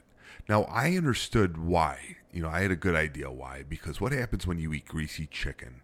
You get sleepy. Get you get sleepy, and then you have a bunch of fried okra yeah. and mushrooms and onion rings and potato wedges, and everything's deep fried. Yeah. So what happens to the, to the gut? You get the bubble guts. Get the bubble guts. And because you get some yeah. some fresh fried chicken, yes. and it was fried. Ch- it was great. It was great. Well, they didn't want any of it, so they end up walking back to the trucks. Now it's hot. You know, you could picture the the Arkansas wet heat, the yeah. one hundred percent humidity. You hear like the cicada bugs in the background chirping. You hear the expressway going. You could smell the fried chicken. Yes, We're still. in a gravel lot, in a gravel lot with a, a picnic bench that is like being held together by termites. Yeah. And I got daddy long legs crawling all over me. But we were hungry, and we ate. We ate like kings. Yeah, we did. So we get in the truck. And uh, we're we're going. I asked the girls, "Why didn't you eat? You, you, we got snacks. We'll be fine." All right, all right, you'll be fine. So we're driving, and we hit the first, we're in Texarkana, and we, we cross into Texas, and we're not even close to, to Katy, Texas. It's probably like seven, eight o'clock, yeah. And we made it to Texarkana, Texas. Mark goes to me on the side. We're at another truck stop. Oh, this truck stop, our, the gas card wasn't working. Our fuel card wasn't working, so we had to fix that because there was, there was limits on it. And no. So we lost another hour at the at that truck stop. Mark's like, we're not going to make it until tomorrow. I'm like, you got to be kidding me. I'm like, so I had to make the call. I had to make the call to Katy and tell them, you got to bring the volunteers back tomorrow. We're we're we're running we're running late. Yeah. I, I'm so sorry. What time do you think you're going to be here? Maybe like ten a.m., nine a.m. We'll be there. Okay, okay. Well, thank you so much. And I, I apologize. I told him that I, I misplanned. Uh, I I took it as we're driving cars, not trucks loaded with supplies. No. And only can go sixty miles per hour. So that was the point where I had to tell the team. I said, listen, uh, could you guys take Tuesday off work? Another day. Another day. But Monday was already, they were already off work for Labor Day. But you guys would be okay for Tuesday uh, come off work. And I got the look. No, it was like a, a look of no. They didn't say no because they knew how much this mission meant. All right. But I got the look of no. And said, well, if you have to get back to work, what I'm willing to do, and I pulled this one out of my butt, and I said, I'll pay for all your tickets, and I'll get you on a plane, we'll fly you back, and I'll figure it out. All the way up to now, everything has worked itself out. This will work itself out now, too. Yeah. yeah. They're like, well, we'll just play it by ear. We'll see what happens. We'll see what happens. I was like, okay, we'll see what happens. So we fill up with gas in Texarkana. We get our magnet, and I was getting magnets at every gas station of a state, and I had the states we were going through on the side of the truck. Yeah, I remember By that, then, yeah. two of the three flags flew off the truck because we were going, and they just weren't taped on. My flag was still on. A couple other flags were still on. Yeah. And we're driving, and the plan was to stop at the Holiday Inn in East Texas Baptist University. Now, a teammate of mine, great guy named Adam Ledyard. He is the sports information director down in in uh, uh, East Texas Baptist University. I forgot the name of the town that's in. Well, I told him, hey, we're going to be staying at that Holiday Inn. He's like, really? I'm like, yeah. He was all right, well, hold on. Let me call you back. So he calls me back. He's like, listen, uh, I'm going to buy you guys dinner. The university's going to buy you guys dinner. Yeah. I was like, whoa, whoa. I'm like, what? And that, I mean, you want to talk about just the kindest gesture. Yeah. He said, what, he, what you're doing, guys, is just beautiful. It's phenomenal. It's, I, the least we can do is buy you dinner. I'm like, Aaron, or I, I said, um, Adam, thank you. I'm just tickled pink. He said, what do you guys want to eat? I'm like, I don't know. What, what should we eat when we're in Texas? You got to eat Whataburger. Yeah. I said, Whataburger? What's a Whataburger? Yeah, Whataburger. Well, now, I knew what Whataburger was because my brother, my, my youngest brother, married a beautiful girl from Texas, from Jacksonville, Texas, Whitney. And that's what I learned what Whataburger was, was from Whitney, because I had like ninety Whataburgers when we'd be down in Texas. Yeah. So we're driving down, and Adam calls me back. He goes, hey, I got some other good news for you, too. I'm like, what's that? He goes, the university's going to pay for all your hotel rooms. Nice. And I was just, I, I didn't know what to say. Yeah. Did not know what to say. And, and besides, thank you. Like, Adam, yeah. thank you so much.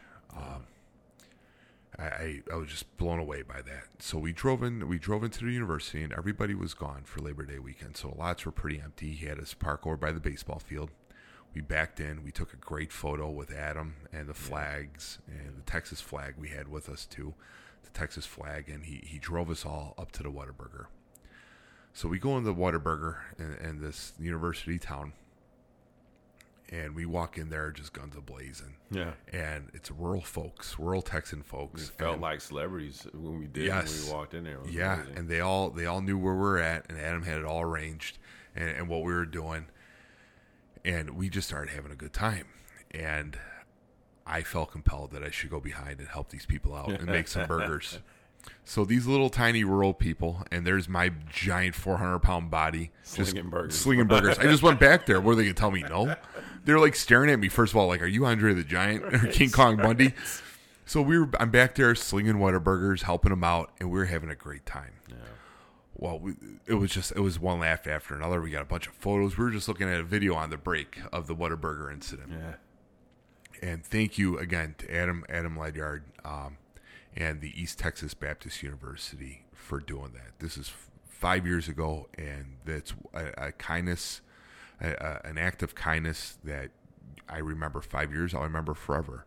Yeah. That we, you guys supplied us with a beautiful meal and uh, great hotel rooms yeah. that we could we could stay at. We can get some good sleep. It's real Texas hospitality. Yeah, it was it's great. Southern hospitality, as I say. Yeah. yeah, it was great. Yeah. So we get back to the hotel, and I had to book some flights. I had to get some flights to back home because we're not going to be there until tomorrow at nine a.m. Yeah. So the plan was everyone was going to get up like four or five, and we we're going to get in the trucks, and I had to make sure everyone, we got to be up at five. You can't be running to get your gourmet coffee right. and snacks. Right. We have to be on the road because I told the people in Katy we're going to be there between nine and ten. So we pull off. Adam takes this great video of us driving off. Yeah. The funniest part about these big old trucks, they literally have horns like Nissans, like little Nissan cars. So you would expect like this big roar of a horn, like this. I think Mark's was the only one that had the had the like a truck horn. horn. Yeah, yeah, it was just like powerful. Yeah. All the rest of our horns sounded beep, like it was like beep beep. It was like it was like clown cars. Like seven clowns were gonna peel out of them and honk their horns and run yeah. around. So we're driving past Adam in this video, and it's like beep beep beep beep. And we're like waving, and then Mark's like, this real loud horn. And uh, so we're on the road. Now, there is no highway that goes from uh, Chicago to Houston, like a direct shot. You got to take county roads. Yeah. So we decided to take this county road. It was at sixty miles per hour. It was in hill country. Man. We're going up and down these hills. All of a sudden, whose truck takes a crap? My truck. My truck dies in the middle of Texas. It's not the most savory place in Texas for a man of my stature. So, Aaron is a is a mocha. He's a, one of my mocha brothers, an African American gentleman, dark hair, and um, we we pull into this abandoned country club. Yeah, across from a plantation, a former an old plantation yes. home. Aaron's truck breaks down. It's going five to ten miles per hour on these country roads, and we're losing time. So we pull into this abandoned country club across from like this plantation. Now, granted, this is a zero point zero one percent part of the population right. that we're going to be, we were exposed to indirectly that we yeah. saw, and so there was, it was like just an abandoned building. The doors were out. It was just an abandoned country club. That's mm-hmm. what it looked like. And so we had to go use the bathroom. So we go inside this abandoned building that all the doors are missing, and it's just a structure. And we go in there, and there's all this hate spray. Yeah, you know, graffiti everywhere. Graffiti, yeah. you know, swastikas, vulgarities, N-words. It's it was and terrible. You weren't in there yet, and I'm peeing, yeah. and John and I walk in there. I'm thinking, oh, God. Like, this is where we're at. Like I said, zero point zero one percent yeah. chance. It was just, it was an odd...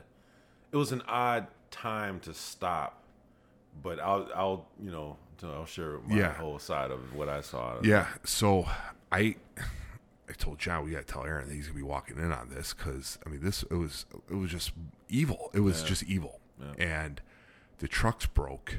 We're in the middle of a possibly a bad situation because yeah. we don't know what our environment is based off of the the, the disgusting spray paint all over the walls. We're losing time, yeah. and we, we were supposed to be in Katy between nine and ten. Now it's like seven thirty. We're in the middle of rural Texas with heat, ninety degrees, and a full truck full of supplies yeah. with a broken-down truck.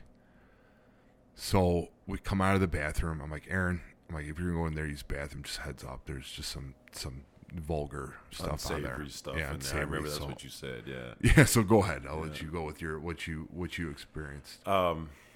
So I remember when you came out, so there were some unsavory words written on the walls, and I, I said, "Oh, I can't. I got to see this." And John's like, "Man, I'm so." He just started apologizing, and I'm like, "Why are you apologizing? It's, you know, it's not you didn't do it." And uh, me being the curious person I am, I walk in there, and of course. I wasn't like too shocked, but it was kind of like, wow, this is where we broke down. Yeah. And uh, and I, I just remember, you know, the feelings that were running through my mine. It was just, it was there was sadness, there was anger, there was kind of joy. You know, it was like a, a mixed bag of emotions standing there watching or seeing this. And so it just came over me, and I, I, I didn't really care about getting in trouble. I found the spray can that was used to spray all that, and I went in and I scratched it out and sprayed out Good. everything. Um, it was just one of those moments like, well, I'm going to do, you know, here's my chance to. It was just like one of those things. I'm here for the, for a reason, I guess. I don't yeah. know. The spray can was still... Everything was there. Everything happened for a reason. And one thing that I got out of that, our uh, our little stop with our crew, that was a little bit of a bonding moment with everyone, because it was a it was a somber moment as we were waiting for the truck to get fixed, because we had we were dealing with that about, well, we're not going to make it to Katy in time, and at the same time there was this this feeling amongst everybody, and, and I don't know if it was just me feeling it or whatever, but it was like, man, how could we see this? Why is this? We're doing this nice deed for somebody, and this is the the ugliness of that. It was a, it was a moment there for me. It was just like, man, we're all everybody was somber about it, and it only it affected me. You know, it was like one of those things that was directed towards black folks, but affected everybody, right? And right, so that moment, that's what that's what kind of brought all of us together. Yeah, and that's what I saw was like it, it just. Your sisters took it to heart. Like, I'll never forget, um, Kate was just like, she was so sad. She Her her whole demeanor changed. You know, as happy yeah. and bubbly as she was at, at some points, you know, except for the Chester stop. um, that point right there, she was very somber. And, and I I felt something different with the entire convoy. Like, there was just something that changed when we got back on the road. Uh, as frustrated as Mark was with the truck, and miraculously, which is weird, it's he, fitting for he that jumped truck. back right in it and took off. It was like we had to stop there for some reason. So the truck was broke down. We go in this place. You fix the you fix the the hate that was sprayed in there. I walked out of there, and, and John was apologizing. You know, it's because it's embarrassing. Yeah. It, it's it's embarrassing being a, a, a white male. You know. Uh, that there's, I've never, exp- I've never seen that. I've never seen that. Never seen yeah. hate like that. I've never yeah. seen it. I've seen ignorance, yeah. right? But that was, but just, just hate. I've never seen yeah, hate. And evil. Like look at my look at my hair again. I mean, it's yeah. standing up. It was disgusting, and I was embarrassed. I was embarrassed that humans could still be at that level yeah. of, like, you gotta be kidding me. You know, it's it, it's just disappointment and embarrassment. So I walk out of there. You do your thing. Everyone comes out, and Mark's got the hood of the truck open. He's calling. I think he was calling his nephew, and he was a diesel mechanic. Mm-hmm. He goes, "It won't turn over. It won't get past ten miles per hour."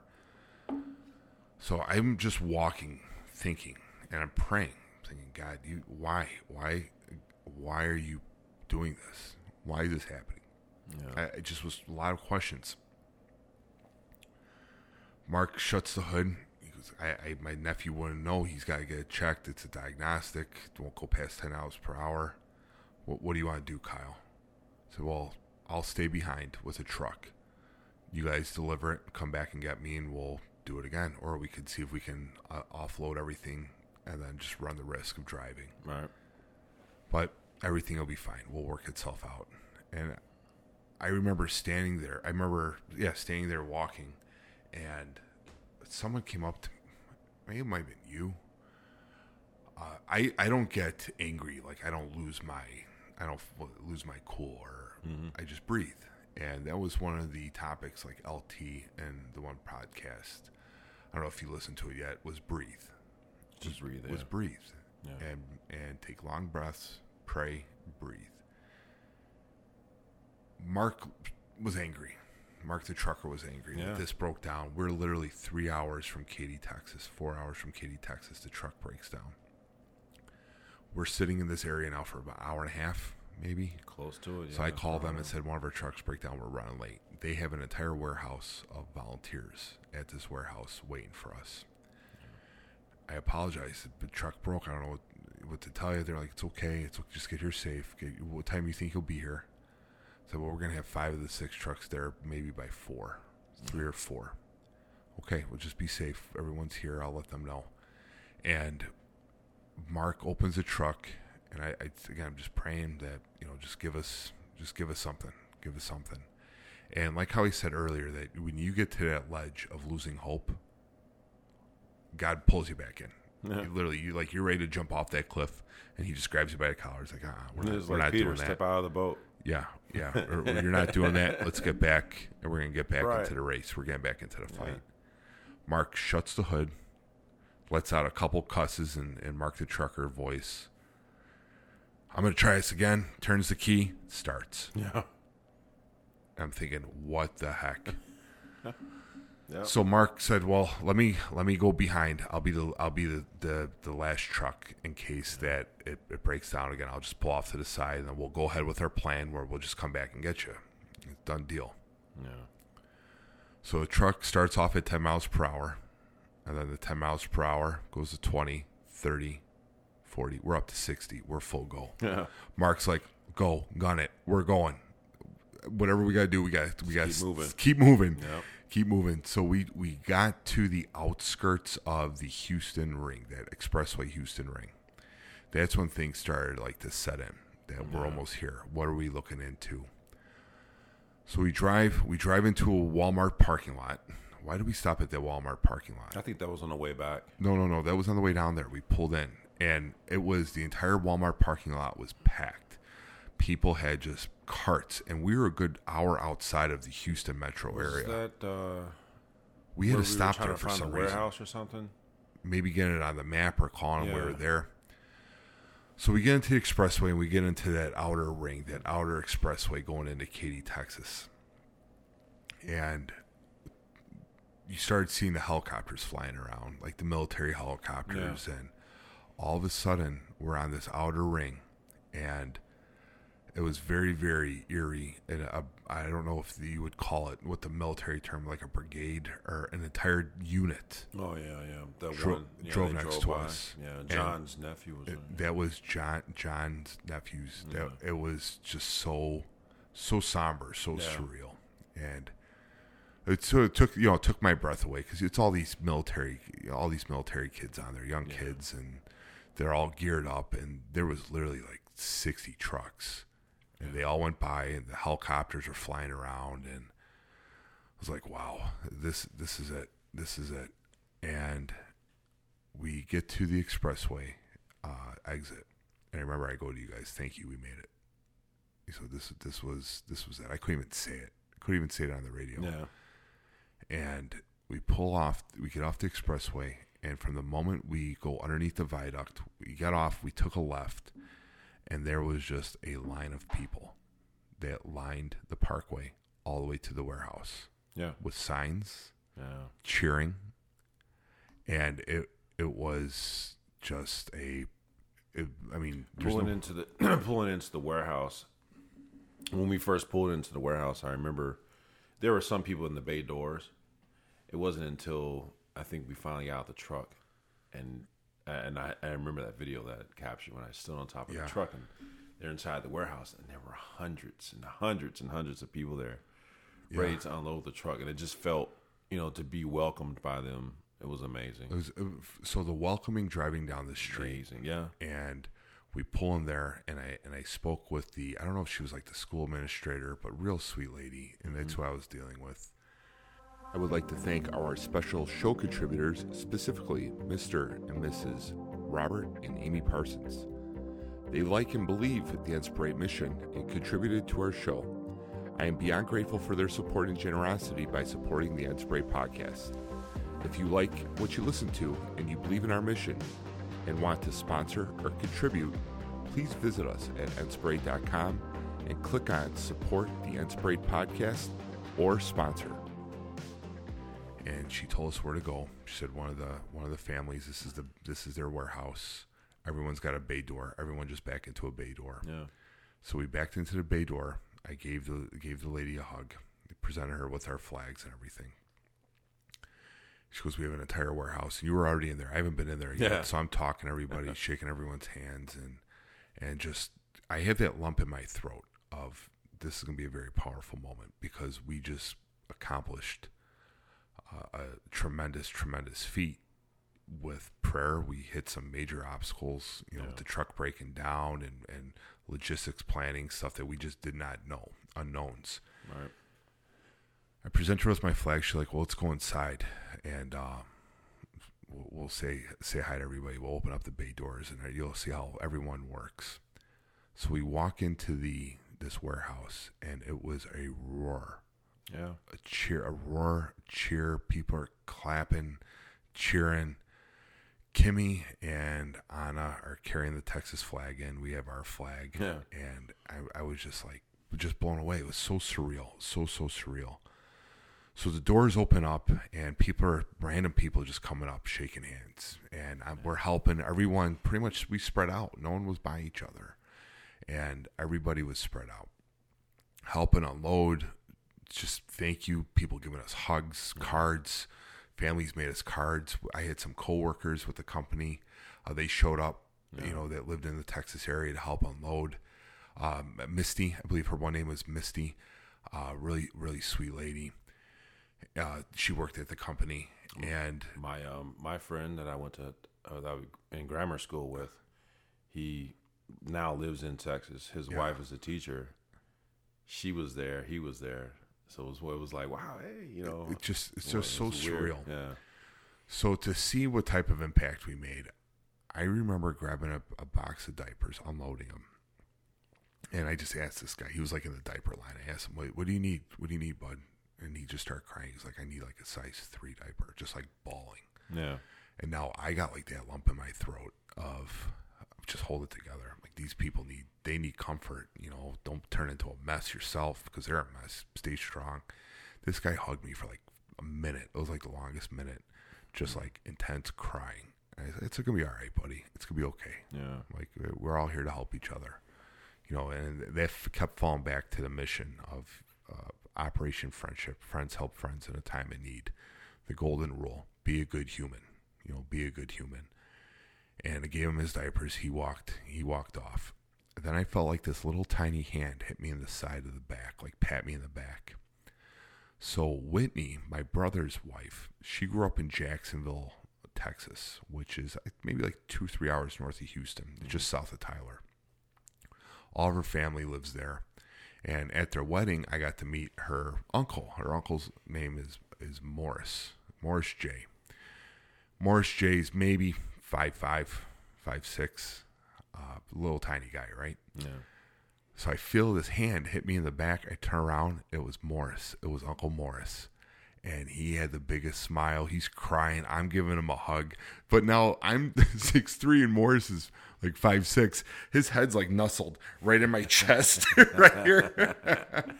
He's crying. I'm like trying to hold it together. And he just kept saying how thankful he was. And and it, it was just amazing. It was absolutely amazing to see that community. It, it was hundreds of people that were there. Yeah. In, in this warehouse of people that we have, we did not know. But we did know that they needed help, and, and we had to come together. And, and they cleaned that. They cleaned. Uh, they unloaded six trucks in what twenty minutes or something. It was, yeah. it was quick. twenty, thirty minutes. Because I remember just as big soon as lines. We parked, they were done. They were done. Yeah, it was like dropping like a piece of sugar, and Ant's got yeah. it. They're all gone immediately. So we wrap everything up, and the administrator lady, and it's just racking my brain. I forgot what her name. She goes, well, this is the family that's what warehouse this is. So this gentleman walks up, and he shakes my hand, and he goes, where are you from in Chicago? I'm like, I live, we come from Orland Hills, the suburb of Orland Hills. It's like that by Orland Park, Tinley Park. Yeah. I'm like, yeah, right there. So I'm from Homewood. I'm like, really? You're from Homewood? He's like, yeah. I'm like, where'd you go to school? He goes, Mount Carmel. I'm like, you went to Mount Carmel? How old are you? We did the age. I'm like, do you know my brother-in-law, John, Sarah's brother?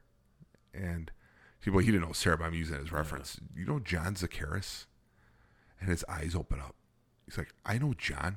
He's like, we went to Saint Joe's. That's the elementary school. We went to Saint Joe's together. And that that moment was uh, just one of the defining moments of we were there for a reason. Yeah. Where there's a reason, and we were supposed to be there. Yeah, two caramel men on the trip, huh? How about that? How about that? But we're no, everywhere. Uh, Mount Caramel's everywhere. You're right.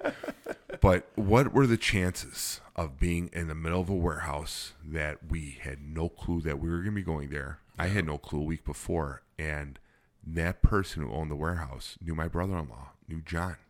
Yeah. We were completely different. I mean, you want to talk about twenty degrees of separation. We were in different worlds. But he knew, went to school with John. He knew uh, my father-in-law, Ron. He knew uh, my my mother-in-law, Carol. Their fa- and I think their family owned a carpet store in Homewood.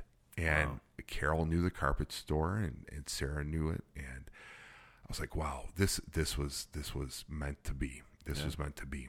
So as we're walking around and we're meeting people, there was a, a, a very nice lady that came up, and we were. She came up, introduced herself, introduced her son and her daughter were there, and we were running on a pretty tight, pretty tight time schedule because we had to get everybody to the airport. It was Labor Day. We had to get all the girls up to the airport because they had to go to work. So I was able to buy them tickets on Southwest, and they had to go. So I said their goodbye. We said our goodbyes to them, and they took off. And we had to leave our trucks at that property. Yeah. Well, the company I was with, they bought us all dinner, and I never had Uncle Julio's before. That was the first time I ever had Uncle Julio's. Yeah, man, too. So yeah. we committed to going to dinner yeah. with, with them. My company was buying it. We committed to it. Shortly after we committed to it, there was this little tiny, little beautiful petite girl. And she comes up and she introduces herself. Her name is Lori Bellin. And Lori said, I want you guys to be our guests. We're having a, a big picnic for the volunteers and everything uh, at, at our church. And I'm blown away. I'm like, yeah, we can make it. You know, I mean, lady steps up. I'm bringing her up on Facebook right now. Lady, lady steps up and she invites us to her church. She doesn't know us from Adam. There's Lori. I don't know if you remember. Okay, yeah, yeah, yeah. And so yeah. she goes, my, my husband, he, he's he's involved there with the church. He's he's a singer there. And um, we'd love for you to be our guest. And I committed to it. Yeah. Oh. Mark the trucker's like, uh-uh. We we can't we can't we can't do this, Kyle. We got we gotta go. We're on a yeah. time crunch. We gotta get back. Yeah. So I felt so bad because they were so they were so excited about us being there, mm. and we couldn't make it. Well, they um, I, I had to tell them, well, we're going to take a rain check. So Lori, I'm going to tag you on this, and my brother's moving back to Texas, and I'm going to take you take you up being guest at your church when I come down there. That sounds good. And so Scott, her husband. He is, I think he's like the head of uh, music. I, I, I, I'm so sorry if I say this wrong, but at their church, he's the head of music, and they're and they go to a, a beautiful uh, church. I'm trying to find it, and I can't find it. I think it's the second uh, Houston Second Baptist, maybe. And so he's like the head of the music. He's got like this worldly renowned voice mm. of singing everything. And they were the sweetest family inviting us to their picnic to be their guests, oh. the guests of honor. And I felt so bad. That, that bothered me. And it's, I mean, five years later, I remember it. I remember it like, because they were so excited we were coming. And then I had to tell them, you know, we, we won't be able to make it. We won't be able to make it. Oh. But that's okay because I... Like I said, that when I come back, Lori and Scott, that I'm coming to your church, and I'm going to give you a big hug and take you up on that offer. I'm going to take you up on that offer. We did have church that night, though. Yes. Yes. So, all right. So we we ended up we ended up um, leaving, and it, we had to go. I mean, we could have probably stayed there for two, three days and helped, yeah. and but we, we had to we had to get going. We ended up having dinner.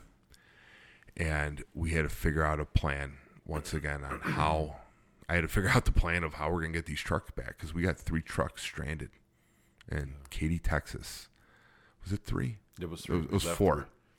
No, it was four because Kevin, Kate, Anna, and Kim. So, yeah, so they drove. That was, we had four, two trucks left behind. No, because only three went back. Who? Me, you, me, you, Mark, and John. So it's four. Four trucks. Oh, wait, yeah, you're right. I'm sorry. So we, we had two trucks left behind, and I had yeah, to figure out how right. we're going to get these two trucks back. Yeah. So I I had some more points. I ended up uh, using my all my Southwest points because this was my error, my error, my logistical error. I ended up getting uh, two tickets for Mark and a friend of ours, Mike, to fly back. And Mike took off time off work. He flew to Houston. We got him the trucks, and they drove back. And... But we're, we we ate our supper, and at Uncle Julio's, felt just was heartbroken that we couldn't we couldn't stay and you know and, and hang out with Lori, Scott, and their family and their church. And we're we're driving back, and it like hit, it hit me, like the everything just like hit me of, no matter where we were at on that trip. Right when I got to the point of saying screw it, giving up, giving up hope. I got pulled back. Mm-hmm. I got pulled back to reality. I got pulled back to what our purpose was, and it was to help people. It was the golden rule: treat others how you would be want to be treated. Yeah. Fell back to our mission statement: friends help friends in a time of need. Operation Friendship. Yeah. And it hit me. It really hit me. And I got a call from the girls because they just landed. They landed. They were already on their way home, and each one of them called, and they just said like how. Just this this weekend was just so surreal. You held it together. You should be so proud of yourself. And I have a hard time taking compliments like that. It's this is a team event, not a me yeah. event. And it just finally hit me. And I remember I cried for like thirty minutes straight of just that surreal, that surreal of just like a heavenly feeling, a, yeah. a, a godly spiritual feeling that just like I got the hug, that spiritual hug yeah. where there's a being so much bigger than you. And we drove, I even forgot where we stopped on the way back, where we spent the night, but we, we drove to, maybe it was that same Holiday Inn, was it? Uh, a little bit further, the one when we stopped at the hotel or at the college. Yeah, the or same, did we drive farther? We came back around, no, it was the same one. It was the same one. We stopped there again. Yeah. So we got there. We got there earlier in the night, and we, we made a pact. Let's get a good eight hours sleep, yeah. seven hours, eight hours downtime, because we were running on five hours sleeps on both nights. We were. So we got some sleep, and we ended up driving back. And the drive back was we just we, we wanted to get back, and it was yeah. twenty times faster than it was on the way down. Yes, Even was. though it was the same drive, same distance, it just seemed like it was faster. So we're driving back, and we come up to Arkansas. And we had one of those moments in a truck for me. Mark goes over the radio. Mark the trucker is like, get ready for the truck wash. I'm like, what do you mean the truck wash? There was a blast of rain that came. A mini monsoon. It was insane. And yeah. I'm praying we got to stay alive. We were yeah. driving in traffic. We were driving in construction traffic. Yeah. And I was driving a truck that I've never driven before besides these last two days. Yeah, and that wind was blowing. The wind. The empty trip. Oh, yeah. It, it was, was terrible. It was insane. It was absolutely insane. And he's like going Yahoo and like yucking yeah. it up on the radio. And I'm at ten and two. I'm at ten and two. I'm like, God. I'm like, let's not make it like this. Every man. five minute check in. Remember yes. the check in? Yes. Like, yeah. Yeah, and I'm praying, like, Lord, we made it. We made it. Why are we doing it like this? Why don't we yeah. do it back when we were in, in the Evilville? Why didn't you make yeah, it happen then? Right. Now you got to do it now? Right. And But we made it through that, and it was time to eat lunch. So we passed right into Back to chicken. We went to and we ate chicken, and different it was locations. Diff- different yeah, locations. But different we, we, told, we told the girls, I called them. I said, guess where we're at? They're like, where? I'm like, we're at we got more chicken. And they're like, please tell us not that location. I'm like, no, we went to a different chicken. She's like, well, thank God. I'm like, what do you mean, thank God? She, I said, well, what happened? She goes, well, we didn't want to tell you because you guys look like you were really enjoying the chicken. I'm like, we were. She goes, you want to know why we didn't eat? I'm like, no, why didn't we eat? Why didn't you eat? She goes, we walked into the woman's bathroom, and it was just filled with, with poop. All over. It was yeah. just overflowed toilets. I almost puked. I almost puked. Everyone almost got sick. We couldn't even go in there. And you guys were so happy about getting and, and the through look like someone pooped the coop. Yeah, it was disgusting. And I, I didn't know what to say to that, but Kate, it's okay because deep fry would have killed any bacteria. No one would have known. A little barbecue sauce. Yeah, no one would have known. Deep fry kills everything. And so that was that. Now I'm thinking, man, we ate all that. And then she goes, the people that were working there were all females, and they had to use that bathroom. I'm like, Kate. I'm like, oh, man. I'm like, all right, that's enough. That's enough. You know, one thing I, I failed to mention, that the first stop, uh, it, it was Hurricane Harvey that we were yeah. going down to re- do the relief for. And uh, it, like you said, there were so many things in the trip that you kind of look at and like, wow, this this hand of God is on this. You know, if you mm-hmm. want to go that route, we, we've got some divine help. Uh, there was a truck that was broken down in the parking lot, a mechanic truck. I guess it was an advertisement or something. And the advertisement was Harvey's Auto Repair. So when we pulled in, I said, we're going down for relief for Hurricane Harvey. Here's this truck sitting here. It says Harvey's mm-hmm. Repair, you know. And I was like, this is just it, we're a random place. This is all random. This wasn't, yeah. you know, something fixed. And then to top it off, my, my dad's name. That's my dad's name, you know. And it, for me, in those instances, that's where I see, you know, his hand. Like I see him uh, working and saying, you know, I got this. You mentioned about every time it seems like when we were doing good, and then all of a sudden we fall off. Right. And I said, Peter, step out of the boat. That's that kind of thing. Peter was walking on the water, and he started to sink because he started to kind of lose the faith. He's like, but you're still walking on the water, you know. And then the minute that he put his hand, his eyes back up, he's back on the water again. You know, he, he was pulled back out of the water, and it's just kind of like the same thing you're saying now. You know, it's like every time it seems like you were sinking, you look back up, and there you are walking on. You're water. You're pulled right again. Back up to yeah. the top. Yeah, that's and that awesome. And that was the trip. It, it really was. Yeah. Um, moment after moment like that. Well, we didn't really have any more moments, crazy moments. We just wanted to get back. Yeah. So I remember driving up in Missouri. We're driving like on near the river. We were low-lying ground, just seeing this most beautiful sunset, the most beautiful sunset ever. Mm-hmm. Driving to this gas station the or big this store, big yeah, it was like this gigantic truck stop. The, the, what's the name? It was very famous. Uh, it was awesome. You know, with the fireworks. Yeah, and stuff. it, it was yeah. insane. And so we filled up with gas there. We got our last round of. Well, I think maybe our last round of gas. Yeah, that was our last round. And we're coming out, and there's this gentleman there filming. I'm thinking, what the heck is this guy saying? And John's like, he wants to talk to you. He wants to talk to the leader of the group. I'm like, John, what, what are you doing? Are, are you pulling a goof on me? Is this legit? So he gets us, and he's like, what's your name? And I, I give him my name. The YouTube and, and video. The YouTube it's one video. Of my favorites. So this guy's all amped up. And I thought I would never, ever see this YouTube video again. I, I, I didn't even know what this guy was. He's saying he was yeah. like a community activist from Chicago. And right. I'm so proud of you guys for helping out. And, and he's getting, he, and this guy's all hyped up. I mean, he's geeked. I don't know if he was, you know, what was going on with him. But he literally was just high on life. He was yeah. just a high energy cat that was, that was just thankful to run into everybody. And so... We we ended up several months. Oh, here it is. Hold on. Here's the video.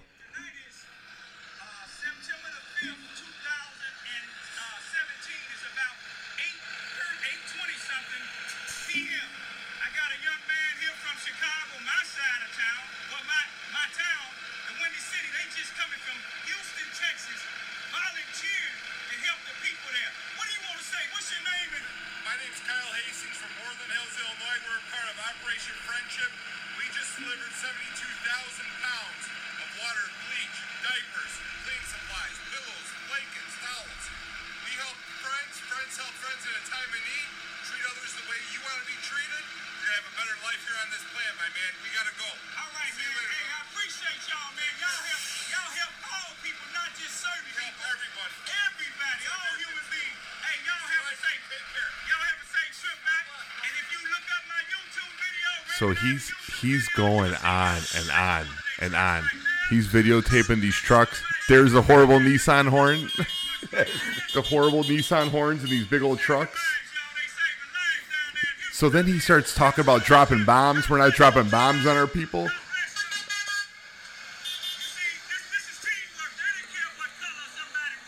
He's all fired up.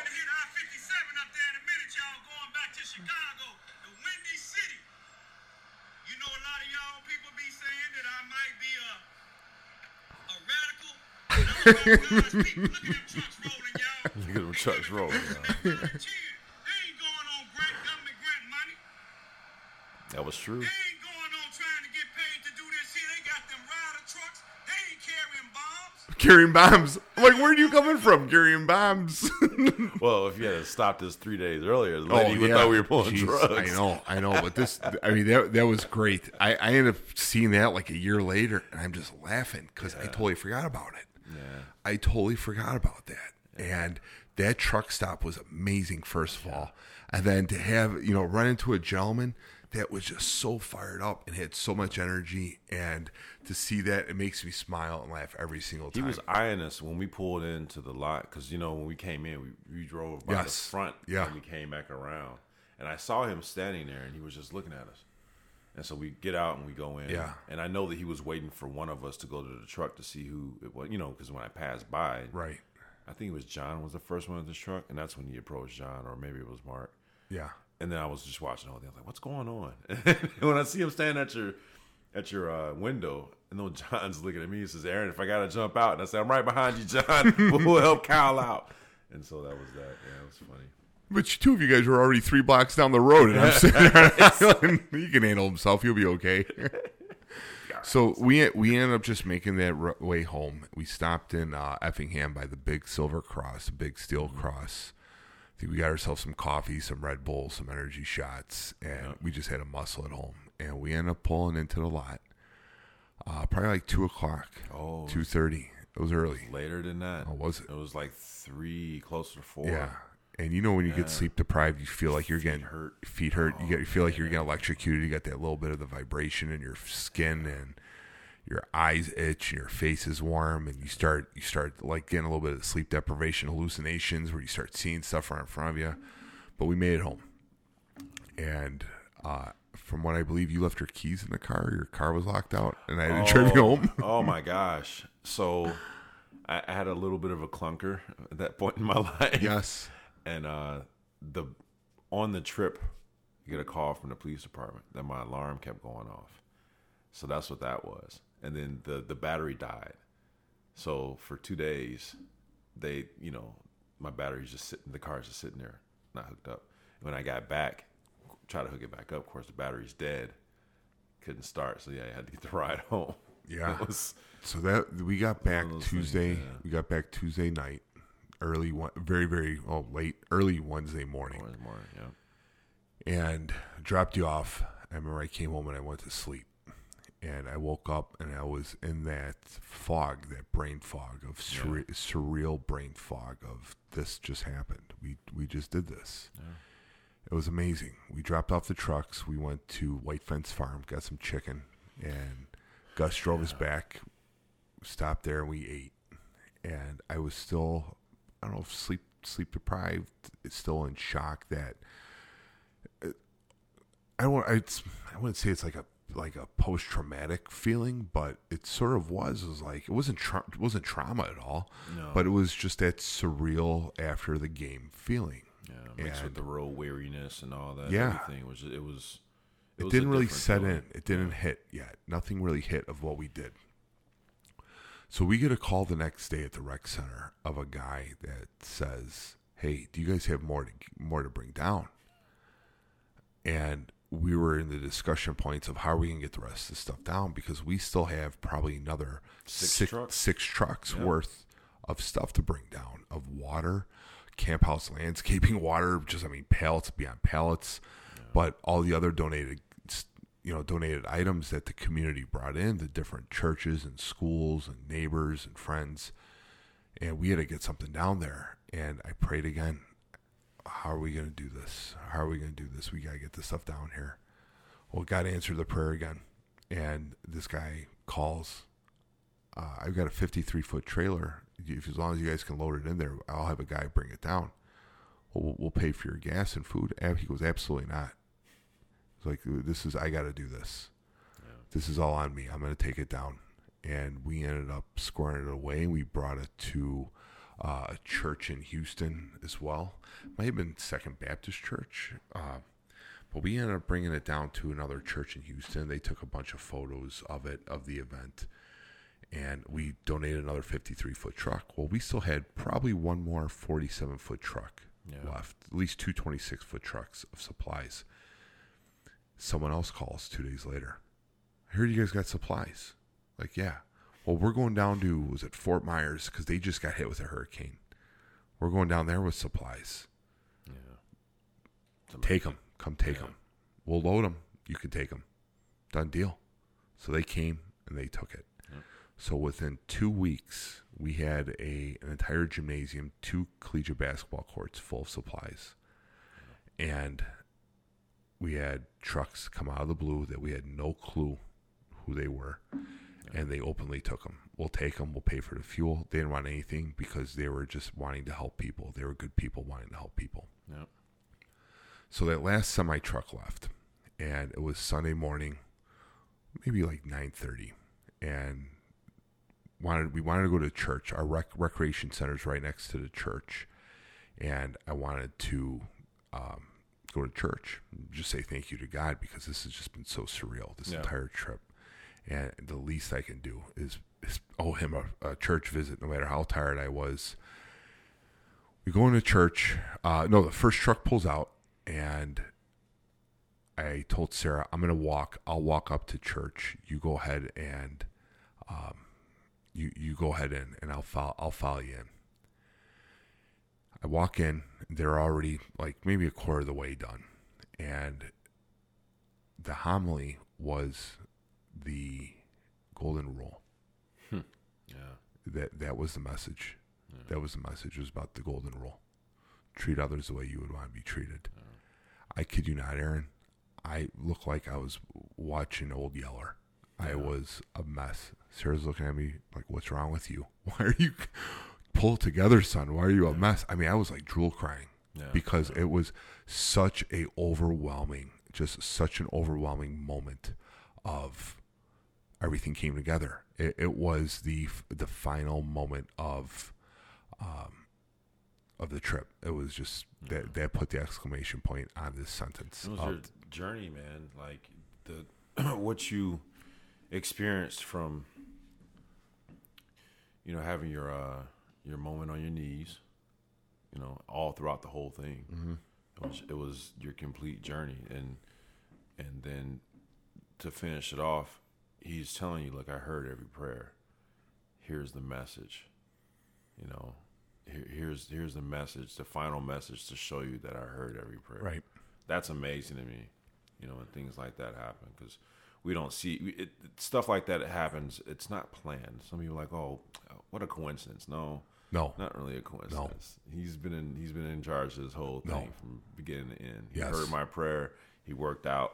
And then we did this. And then all the little things that came, what my mom calls them, the bee stings, you know, the bees trying to come out. And, you, and no, you know, you're having your, your day in the park and you got a little wasp, you know, you got a little bee. The little bee stings, like the lady trying to pull us over for the, the yeah, drugs. Yeah, they were drug runners. Oh, my gosh. Um, Chester's chicken. You know, even with just... That wasn't a bee mes- sting.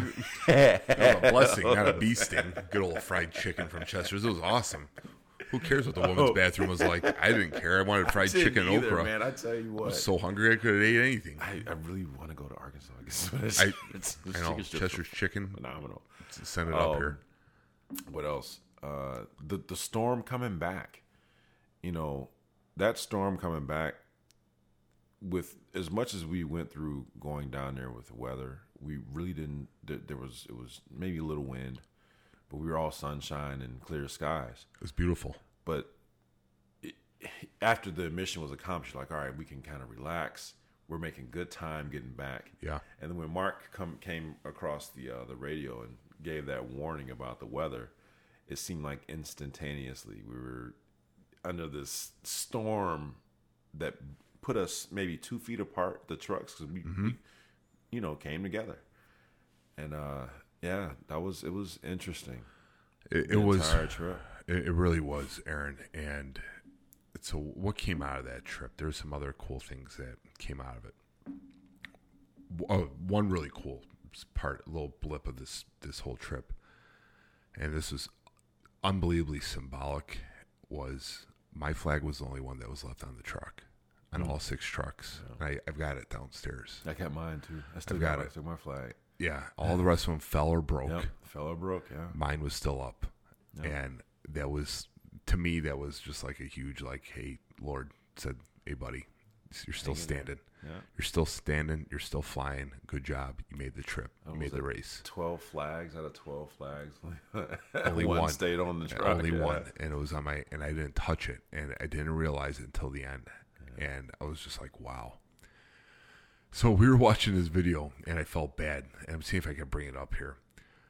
So someone videoed us walking into the actual building, the warehouse. And I'm going to apologize to all of our Texas friends. Kimmy and Kate, or Kim and Anna, were holding the Texas flag upside down. Oh. Yeah. Yeah. Again, five years later, I remember that. And I saw it. I'm thinking, oh, my God, they're holding it. And, and Texans, they, they have the most pride in their flag. And we're holding it upside down. So like all my Texan friends and Katy, yeah, a bunch of pigs from Chicago, Northerners. To all my Texas friends down there in Katy, Texas, I am so sorry. We did not know. We did not know what colors are up, what colors are down. Uh, we we went in with a big heart. We meant all goodwill. So please don't say those damn Northerners that came down with six truckloads ruined our flag. They don't know. Yeah, they, they don't know. And you know what? And we didn't. It was a mistake we made. And I apologize five years later. I hope Man. you accept our apology. But I, I wanted to keep this moving. And the whole mission of uh, friends help friends in a time of need. So I ended up having an idea about a children's book.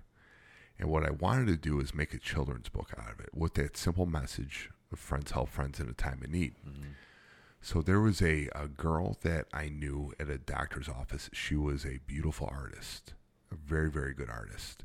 And I wrote out an entire manuscript of this children's book. Mm-hmm. And it was called uh, Friends Help Friends. That was the name of the children's book. And the theme of the children's book was, the, more or less the story, not the theme, the story was, was there there was a kid that lived on the end of the block, and that he lost his toys. His, he just didn't have any toys. Yeah. So there was six, there was six homes before the one kid's home. There were six homes. He lived in the seventh home. The kids found out that this the little kid didn't have any toys. So the kid in the sixth home went, picked up the kid in the fifth home and fourth home, and he told him, hey, little little Tommy doesn't have any toys. Yeah. Could we donate a toy to give him toys? So the, the, the kid in the sixth home had the wagon, and every home they gave a toy. They gave a toy to the kid and put it in the wagon. They delivered it eventually to the seventh house, right. which, and the symbolism was Katy, Texas. The six homes were the six of our trucks. Nice. And I had uh, this, again, a fantastic, her name was uh, uh, Tammy. Tammy uh, did the illustrations of it. And it, everybody was representative of a different, like, an animal, like a kid's animal. Yeah. And it was like who they who they were on the trip. It was not the giraffe. Yeah, well, I, I'm going to see if I can find that too, but I'll be looking for it in a while, for a while on this.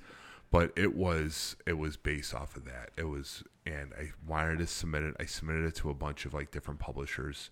She drew it up. It, it was beautiful. It was yeah. awesome. And I'm like, well, maybe it'll get picked up. And if it did get picked up, it'll fund the foundation. You know, I want. I started this foundation. Uh, it was called uh, uh, Friends Help Friends Foundation. Right, I remember that. And I was I was praying that this book would get picked up, and the proceeds of the book will obviously go to the the cost. Uh, I promote it. And then it would go to a Friends Help Friends Foundation, which the mission of that was to help out others in a time of need, like, for instance, in disasters or right. any other. And so I was able to, I got a bunch of donations at first from it. It was great. Um, I jumped in a little, little too much into the mm-hmm. not-for-profit world. I didn't realize how much is involved in that and how much mm-hmm. operational expense is when you have a charity yeah. with different, you know, you got, you got phones, you got P O boxes, but we were able to help out a, a diner in Lowell, Indiana, where it was called Five Star Cafe. And she was doing a Santa for the for underprivileged kids, like a Secret Santa or Santa Claus came in and they right. had gifts. And uh, the families that were in need would write down what they would like or have their kid write down what they want for Christmas. And her name was Charlene, and Charlene would end up buying it. And she was accepting donations. Well, I went in there one time for lunch, and my aunt was, she was working there, but she wasn't there that time. Mm. And I walk in there, and I see this book. And Charlene has this book up there of, like, what the different kids want.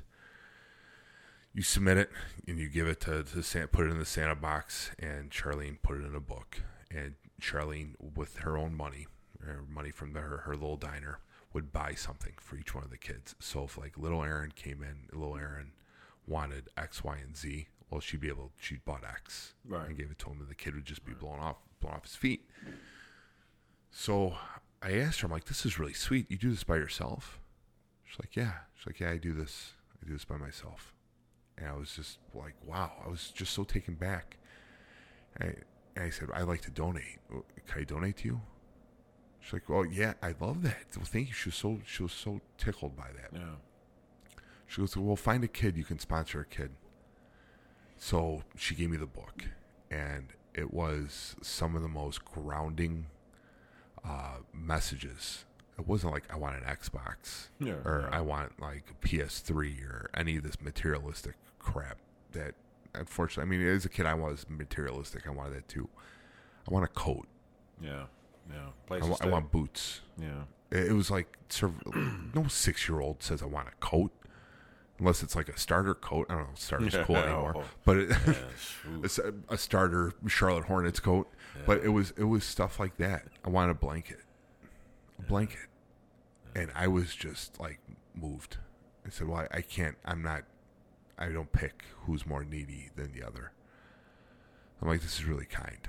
So I ended up, this is the first year I did it. Nice. Yeah, so this is the first year. I the... I, I didn't have the foundation yet. This was bef- the year before the our trip. So I had a nice bonus.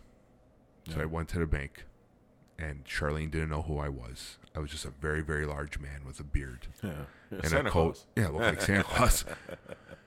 And I, t- I took out like four or five hundred dollars or whatever. And I went, I said, here you go. I gave it to her.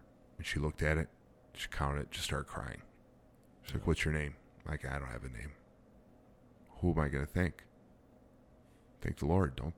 Yeah. I'm doing what I'm supposed to do. This is the vessel. This is what I'm supposed to do. Yeah. Just say the big guy with the tie. If anyone mm-hmm. asks, just say a big guy with the tie. And I left.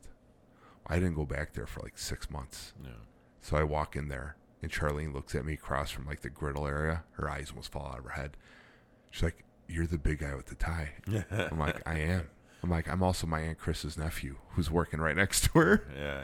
She started getting crying again and gave me a hug. And so that next year, I we, we had the money we, we raised with Friends Help Friends Foundation, and I was able to write them a check for the gifts for the kids nice. With it. So, uh, but the goal was for the children's book, you know, the uh, Friends Help Friends children's book to, yeah. you know, to come to fruition.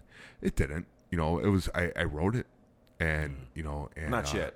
And not yet, and, and it was illustrated. It hasn't come out yet. It, it was it was illustrated, and I'll find it on here eventually. And it was uh, it was it was one of those moments of like it came full circle. Yeah. Now let's fast forward five years. The whole mission of the Ents Parade podcast is to share the story of the everyday person, the person who walks up behind you in the grocery store that you don't know from Adam, but they got a story. And they got a sporty story that's going to encourage, inspire, and motivate. And that goes back to Friends Help Friends. Yeah. We we need to help others to keep the everyday person motivated, inspired, encouraged, sharing their story. Okay, Operation Friendship. Friends help friends in a time of need, the golden rule. That's the whole mission of this podcast. Fast forward five years later, it's just, it's just an extension of Operation Friendship. Yeah. Where we're we're being good humans and we're sharing the stories of the everyday person that would never have an opportunity to share a remarkable story. I mean, the stories alone that that we have coming up are just that they put you on your butt and be like, wow. Yeah. Wow. The, our, our, that trip. Um, so for me, of course I was in the military. Mm-hmm. As a volunteer. This was my first volunteer thing. Uh, you know, growing up in a church, of course, you have to have a heart for people. Uh, it's probably one of the things that, you know, I enjoy about my job is that I get to interact with people on a daily right. basis. Now, after that trip uh, and coming back home and kind of downloading with my wife about my experiences and things of that nature, I had a, a more, uh, not had a, a renewed sense of wanting to volunteer and do things. And the church that I go to, uh, I decided to step out and do my first mission trip. And it was based off of what we did going down to Houston. Now, I can't wait, no, excuse me, to do mission trips with the church, just because you there's that, that feeling of, of course you're going to get the mission done and everything, so you're going to have that sense of accomplishment, but it's more seeing people who are in need, and you are actively that vessel that you're bringing the things that they need. Um, that feeling, it, it probably a little, it's probably a little selfish, I guess, but that feeling is something that is that you can't duplicate. Um, I guess you could do it in your own communities where you live. You can. But when you're doing it over and over again, it's something. It means something different when you step outside of your community and reach with somebody who you have no idea who they are, what their backgrounds are from. I think that was one of the things about going down to Katy. They were a small village town like like us. Now they're gigantic. I'm pretty sure they Katy, are. Katy's huge. It's like one of the biggest suburbs of, of Houston. That's, that's amazing. Yeah. You know, you know I, and I think it was like Orland Park size. Okay. When we, now yeah. it's like three times the size of Orland Park. I thought when we went down there it was maybe like sixty thousand. They had all this growth. Yeah. But it was, a, for Texas, was small. a smaller town. Yeah. All right. And so being able to go down there and, and help those people, and then seeing, you know, the school districts come out, and the, the, just the gratefulness, you know, it was, yeah. it was amazing. I was like, I, I got to do this again. Yeah, and I got to have the chances to be able to, to reach out and help people again. The feeling of helping people's, it's an addiction. Mm-hmm. When you truly know that you're helping without motive. Right. You're doing it because you're a good human being. You're doing it because it's what the Lord says to do, yeah. is to, to help others. And it's an addictive feeling. Yeah. And it's um, like doing this podcast. I love doing it. I love helping others by being able to deliver a message through people that I've met in my life yeah. that have powerful, powerful messages, either if it's from you know, body transformation, from addiction to growth, per professional development, self-growth. Yeah. There's there's so many different things that we can share and we can help people, and that's my calling. You know, I, I really think that's my calling is yeah. that I, I can have a opportunity to deliver stories like this, to deliver stories like uh, Miss Ann Fiermeyer, uh, you know, ninety years old, that lived in a, a log cabin, and her grandparents fought in the Civil War, and she has a story. No one would have known that story unless, you know, I, I knew her son from the gym, Carl. But Carl would talk about her all the time. And I'm like, her story is beautiful. Mm. It's just amazing. Absolutely amazing. Mm. And then this platform came along, you know, the Inspirate podcast. And now I get to share that story of the lady that's standing behind me in the grocery store, right. paying for her groceries with the same money that I'm paying, buying the same eggs that I'm buying. Yeah. You know, but she's got a story behind her that's remarkable. And if I can find those people, those remarkable people, they their their stories are going to be shared, and I get to do my job of giving back.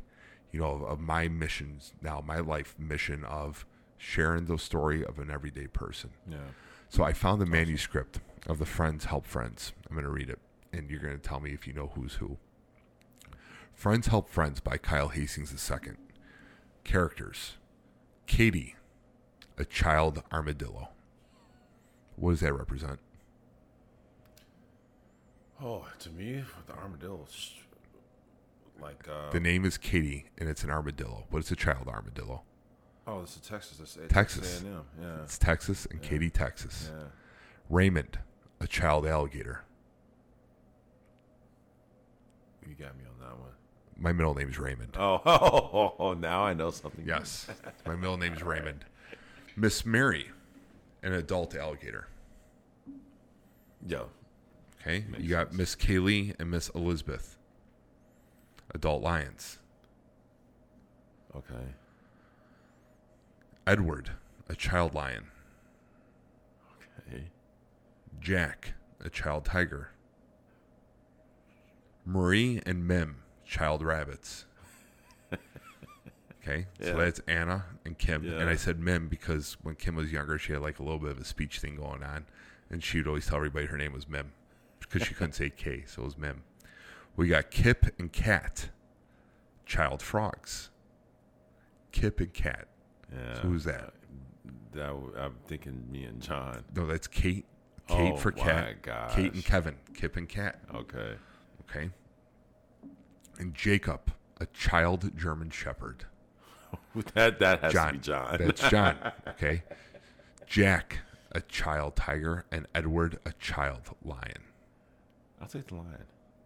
The lion, Jack, child tiger. Die. Okay, I'm good with that. Yeah. So it's John. So this was in the actual order. I, was, I think it's was the, the order. Truck? Maybe not. Yes, yeah, yeah, it was the order of the trucks. Yeah. That's how I wrote it. The order of the trucks. You got uh, Jack, Kim. You Jack is uh, I mean, Edward is Mark the trucker. Jack is uh, you. Maybe it's not the order of the trucks. All right, so that's the characters. Yeah. Okay. Page two and three. Scene. Raymond is looking at Miss Mary on the phone in the distance inside their house. Thanks for calling. Friends help friends in a time of need. Let us know how we can help, said Miss Mary. What happened? Said Raymond. All this rain has damaged the armadillo's house, and I told her friends help friends in a time of need, answered Miss Mary. Page four and five. The scene. Raymond is taking toys out and putting them into his wagon while Miss Elizabeth and Miss Kaylee watch from the sidewalk. Maybe Katy would like my blocks. She always plays with them when she comes over to my home, Raymond thought. Hey, Raymond, what are you doing? Asked Miss Kaylee. Friends help friends in a time of need, and I want to treat others the way I want them to treat me. I am giving me my blocks to Katy to be a good friend, said Raymond. Hmm. I think Edward might want to help, too. You should ask him, said Miss Elizabeth. Page six and seven. Scene. Raymond is at the door of Edward's house with his wagon of toy blocks, talking. Would you like for me to come with, uh, would you like to come with me to uh, help Katy? She needs new toys. Friends help friends in a time of need, and I want to treat others the way I want to be treated to me, hmm. said Raymond. Sure, said Edward. I will get my basketball for Katy. She loves playing basketball in my driveway. I'm excited to help my friends in a time of need, and I also want them to treat others the way I want them to treat me. Let's see if our neighbors want help too, Raymond replied. Page eight and nine. Scene. Raymond is at the door with his wagon of toy blocks.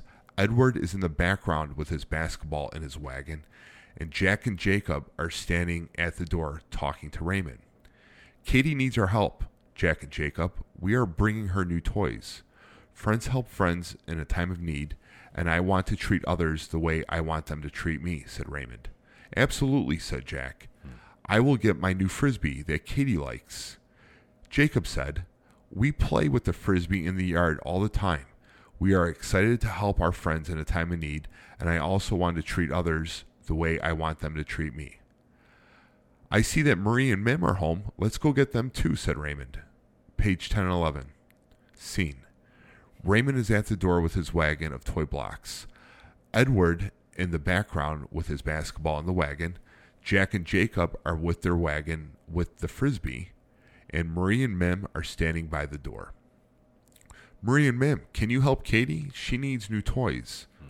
Friends help friends in a time of need, and I want to treat others the way I want them to treat me, said Raymond. She loves our dolls, Marie said. Mim said, Katy plays with our dolls in the dollhouse and has so much fun. We are excited to help our friends in a time of need, and I want to treat others the way I want them to treat me. Page twelve and thirteen. Scene. Raymond is at the door with his wagon of toy blocks. Edward in the background with his basketball in his wagon. Jack and Jacob are there with wagon with his with their frisbee. Marie and Mem are standing by their wagon with dolls, and Kip and Kat are standing by the door talking to Raymond. Everyone is working together to help Katy. Can you help her get new toys? Friends help friends in a time of need, and I want to treat others the way I want them to treat me, said Raymond. We would love to help, said Kip. Katy plays with our jump rope with us after school. Kat said, we laugh so much. We are excited to help our friend in a time of need, and we also want to treat others the way I want them to treat me. Page fourteen and fifteen, scene. Raymond is at the door with his wagon of toy blocks.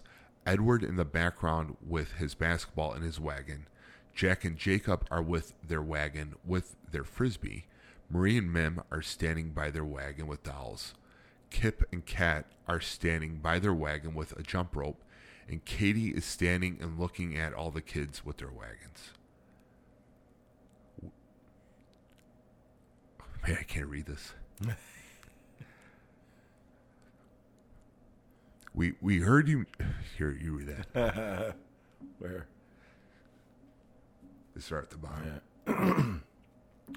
We heard you needed new toys in your time of need. So I brought you my blocks you, you like, said Raymond. And I brought you my basketball to shoot baskets, said Edward. And I brought you our frisbee we play with in the yard, said Jack and Jacob. And we brought our dolls to play house, said Marie and Mim. And we brought our jump rope we play with after school, said Kip and Kat. With a smile so big, Katy said, I'm so excited that I have friends that help friends in a time of need, and I'm glad I have, tr- I have treated others the way they have treated me. It's awesome, man. Yeah, I haven't read that in five years. No. Wow. You wrote that down? Yeah. Yeah. Yeah, can you believe that? Yeah. Yeah, I haven't read that in five years, man. Wow. That's some powerful stuff. Yeah. So that's that. That's the Operation Friendship, and that's how... Yeah, uh, get that book. That's yeah. It's pretty, I mean, it's a real good book. I was picturing the whole thing in my head as you're yeah, reading it. I wish I found. I wish I found the artwork. That she she did some beautiful photos. Yeah. And uh, but I mean, it's probably you could picture it. And um, yeah, yeah so that yeah. that's that was the book that came out of it. Like I said, I haven't read this since twenty eighteen, three twenty-two, twenty eighteen. Wow. And that event happened what twenty seventeen. Yeah. So five years. Yeah, four years. I haven't read that. And, uh, yeah, so so that's the Operation Friendship. That's five I years like ago. That book, man. I really insane? do, yeah. It's a good kid's book. Well, no, not the book, but I mean, it's no, a good, I know the French, yeah, yeah, the kid's yeah. book. I like that one. I didn't expect that to happen, brother. Okay. Oh, sorry about that. Pull myself that's, together. That's all right. Yeah, so that's uh, that was the trip, man. I mean, it's yeah. it's one of those things that when you tell people about what happened, about how much how much communities came together yeah. literally in a week. Yeah. People won't believe it. They don't believe it. They're like, no way. Like, why would I make that up? Yeah, we were pulling stuff from uh, from Markham, Palos, uh, this, from Chicago, from the city, uh, Alsip. There were people from all over. And explain, explain the communities, because for some people that are listening to this, we do have people listening from India, as well as Canada and throughout the United States. So explain the, the different communities, the demographics of those communities, and uh, why that's big, specifically in Chicago. So, you know, Chicago, Chicago, as we all know, but just the suburbs south of that, uh, each community that I named off, they're, they're unique in their own way. Very segregated communities. Yes, they are. And it's not, and it's not by. I mean, segregated sounds. It's a, a, a tough. Not by word. force. It's just just how communities come about. Uh, you, you've right. got cultural communities. You have black neighborhoods. You got Latino neighborhoods. You got the Irish neighborhood. You've got the Arab neighborhood. You got the Polish neighborhood. Yeah. That's just how Chicago is. Yeah. Yeah, and that's pretty much how the South, some of the South suburbs are as well. Uh, like I, I, in this area here, it's high concentration of Arab, white, and black. Um, Alsip is a mix as well, but it, it's just the different uh, villages throughout the south suburbs that came together, and, and them being so, I guess, distant from Orland Hills, uh, specifically uh, like Midlothian or in, in the city. You know, you're talking about twenty minute drive. Right. People coming into right. the city and, and dropping off stuff to our little village for people that they don't even know about. They just heard the word that we're taking stuff down for hurricane relief. And, and they felt it in their hearts. This is what I wanted to do. Not taking money. We weren't taking money. We were just taking items, and people were bringing stuff. And they just, were real items. They were yes. items that were that people Flash needed. Flashlights, you know. Yeah. It, it was amazing to me. I just. So here's a stat. You know. Altogether with the amount that we brought down. September twenty-fifth, we brought down six twenty-six foot box trucks. September tenth. Is that right? No, September fifth. Six uh, twenty-six foot box trucks. Mm-hmm. September tenth, one fifty-three foot trailer. September fifteenth, one more twenty-six foot box truck. And on the eighteenth, another twenty-six foot box truck. Yeah. They came out to a total of eight full-size elephants in weight. one hundred twenty-five thousand pounds was what we estimated. And two hundred sixty-one feet of trucks. two hundred sixty-one feet in trucks. It's unbelievable. Absolutely insane on how people came together. Yeah. And it, it was it was just an awesome, awesome time to uh to, to see to see people come together. There's the flag right there. I'm gonna put that up. Oh yeah. That one was so yeah, that was the last the flag that stood. You know, and uh yeah, it was it was just a yeah. yeah there's your flag. yeah. yeah, it was just a, a remarkable time, and um, I'm and I'm very very thankful it happened. It happened to us. It happened to our group. I know I would love to have everybody on here and hear their their stories from it, what they remember, but they're all pretty much uniform. Yeah. And this coming up on a five year mark. It, again, it was it's very surreal. I hope everybody has an opportunity to do some type of a missions trip. Some type of a humanitarian mission, truly just to help somebody. Yeah. And there's nothing in return for it except for you know that you did the right thing. Yeah. That's what you need is to have that feeling of I did the right thing. Even the battle-hardened Mark was touched. Mark the trucker. Man, he, he was, he was a real too. deal. Yeah, and yeah, he, he was touched too. It was it was just uh, it was an amazing, amazing moment for everybody. I think it changed everyone's lives that it came together that fast, and we were able to do it that fast. Yeah, you had a vision. You made it plain, as as they would say in the churches. Make it plain. Make it plain. You had a vision. You made it plain. God. We made it work, and yeah. you know, you commit to something, you follow it through, and do it to the best of your ability, and you leave the rest to God. Just pray yeah. and. This entire trip, that's that's what it was, uh, was just prayer. Yeah. It was just prayer. I started writing a manuscript on it, and it was called The Relief. And I wanted to put this whole story down into a book about the relief. Yeah. And that's what it was going to be called. I think I got like eight pages typed on this, and I just stopped. My Adderall ran out. So I, I, I saw a squirrel, and I got up and walked around. Well, Aaron, this has been a real slice, man. Thank you so much for Thank sharing. You for having me. Yeah, sharing this moment with you, this yeah. this this unbelievable experience, sharing this beautiful Palermo's sixty-third pizza that we've been picking at, and I think this put me over my five about five six hundred calories of my deficit today that I'm supposed to be in, but I'll burn it off tomorrow at, at Genesis Barbell. Coach Erica will will run it out of me. But thank you again, man. I really appreciate it, and thank you for, for sharing this moment with us and with me, you know, with my my sisters and Anna and Mark the Trucker and John and the Chester's Chicken people oh, and yeah. and our friends down in Katy, Texas. It, it was really uh it was really a great great opportunity. And I'd love to know how the people in Katy, you know, the families that we were able to help and how they're doing, and if you know their their stories of success that are inspirational in their own way. I couldn't imagine losing my yeah. entire home to flooding in an area where I was told there's not supposed to be flooding. Yeah. And the people didn't have flood insurance, and that was some of the big things is because they didn't need it. They didn't think they were going to flood out, and they flooded out. You remember the debris on the side of the yes. road? Yes. And, and, you, and I remember you coming across the radio, wow, this is uh, it's starting to hit home now, yeah. how bad it was down here. Yeah. And it was, yeah.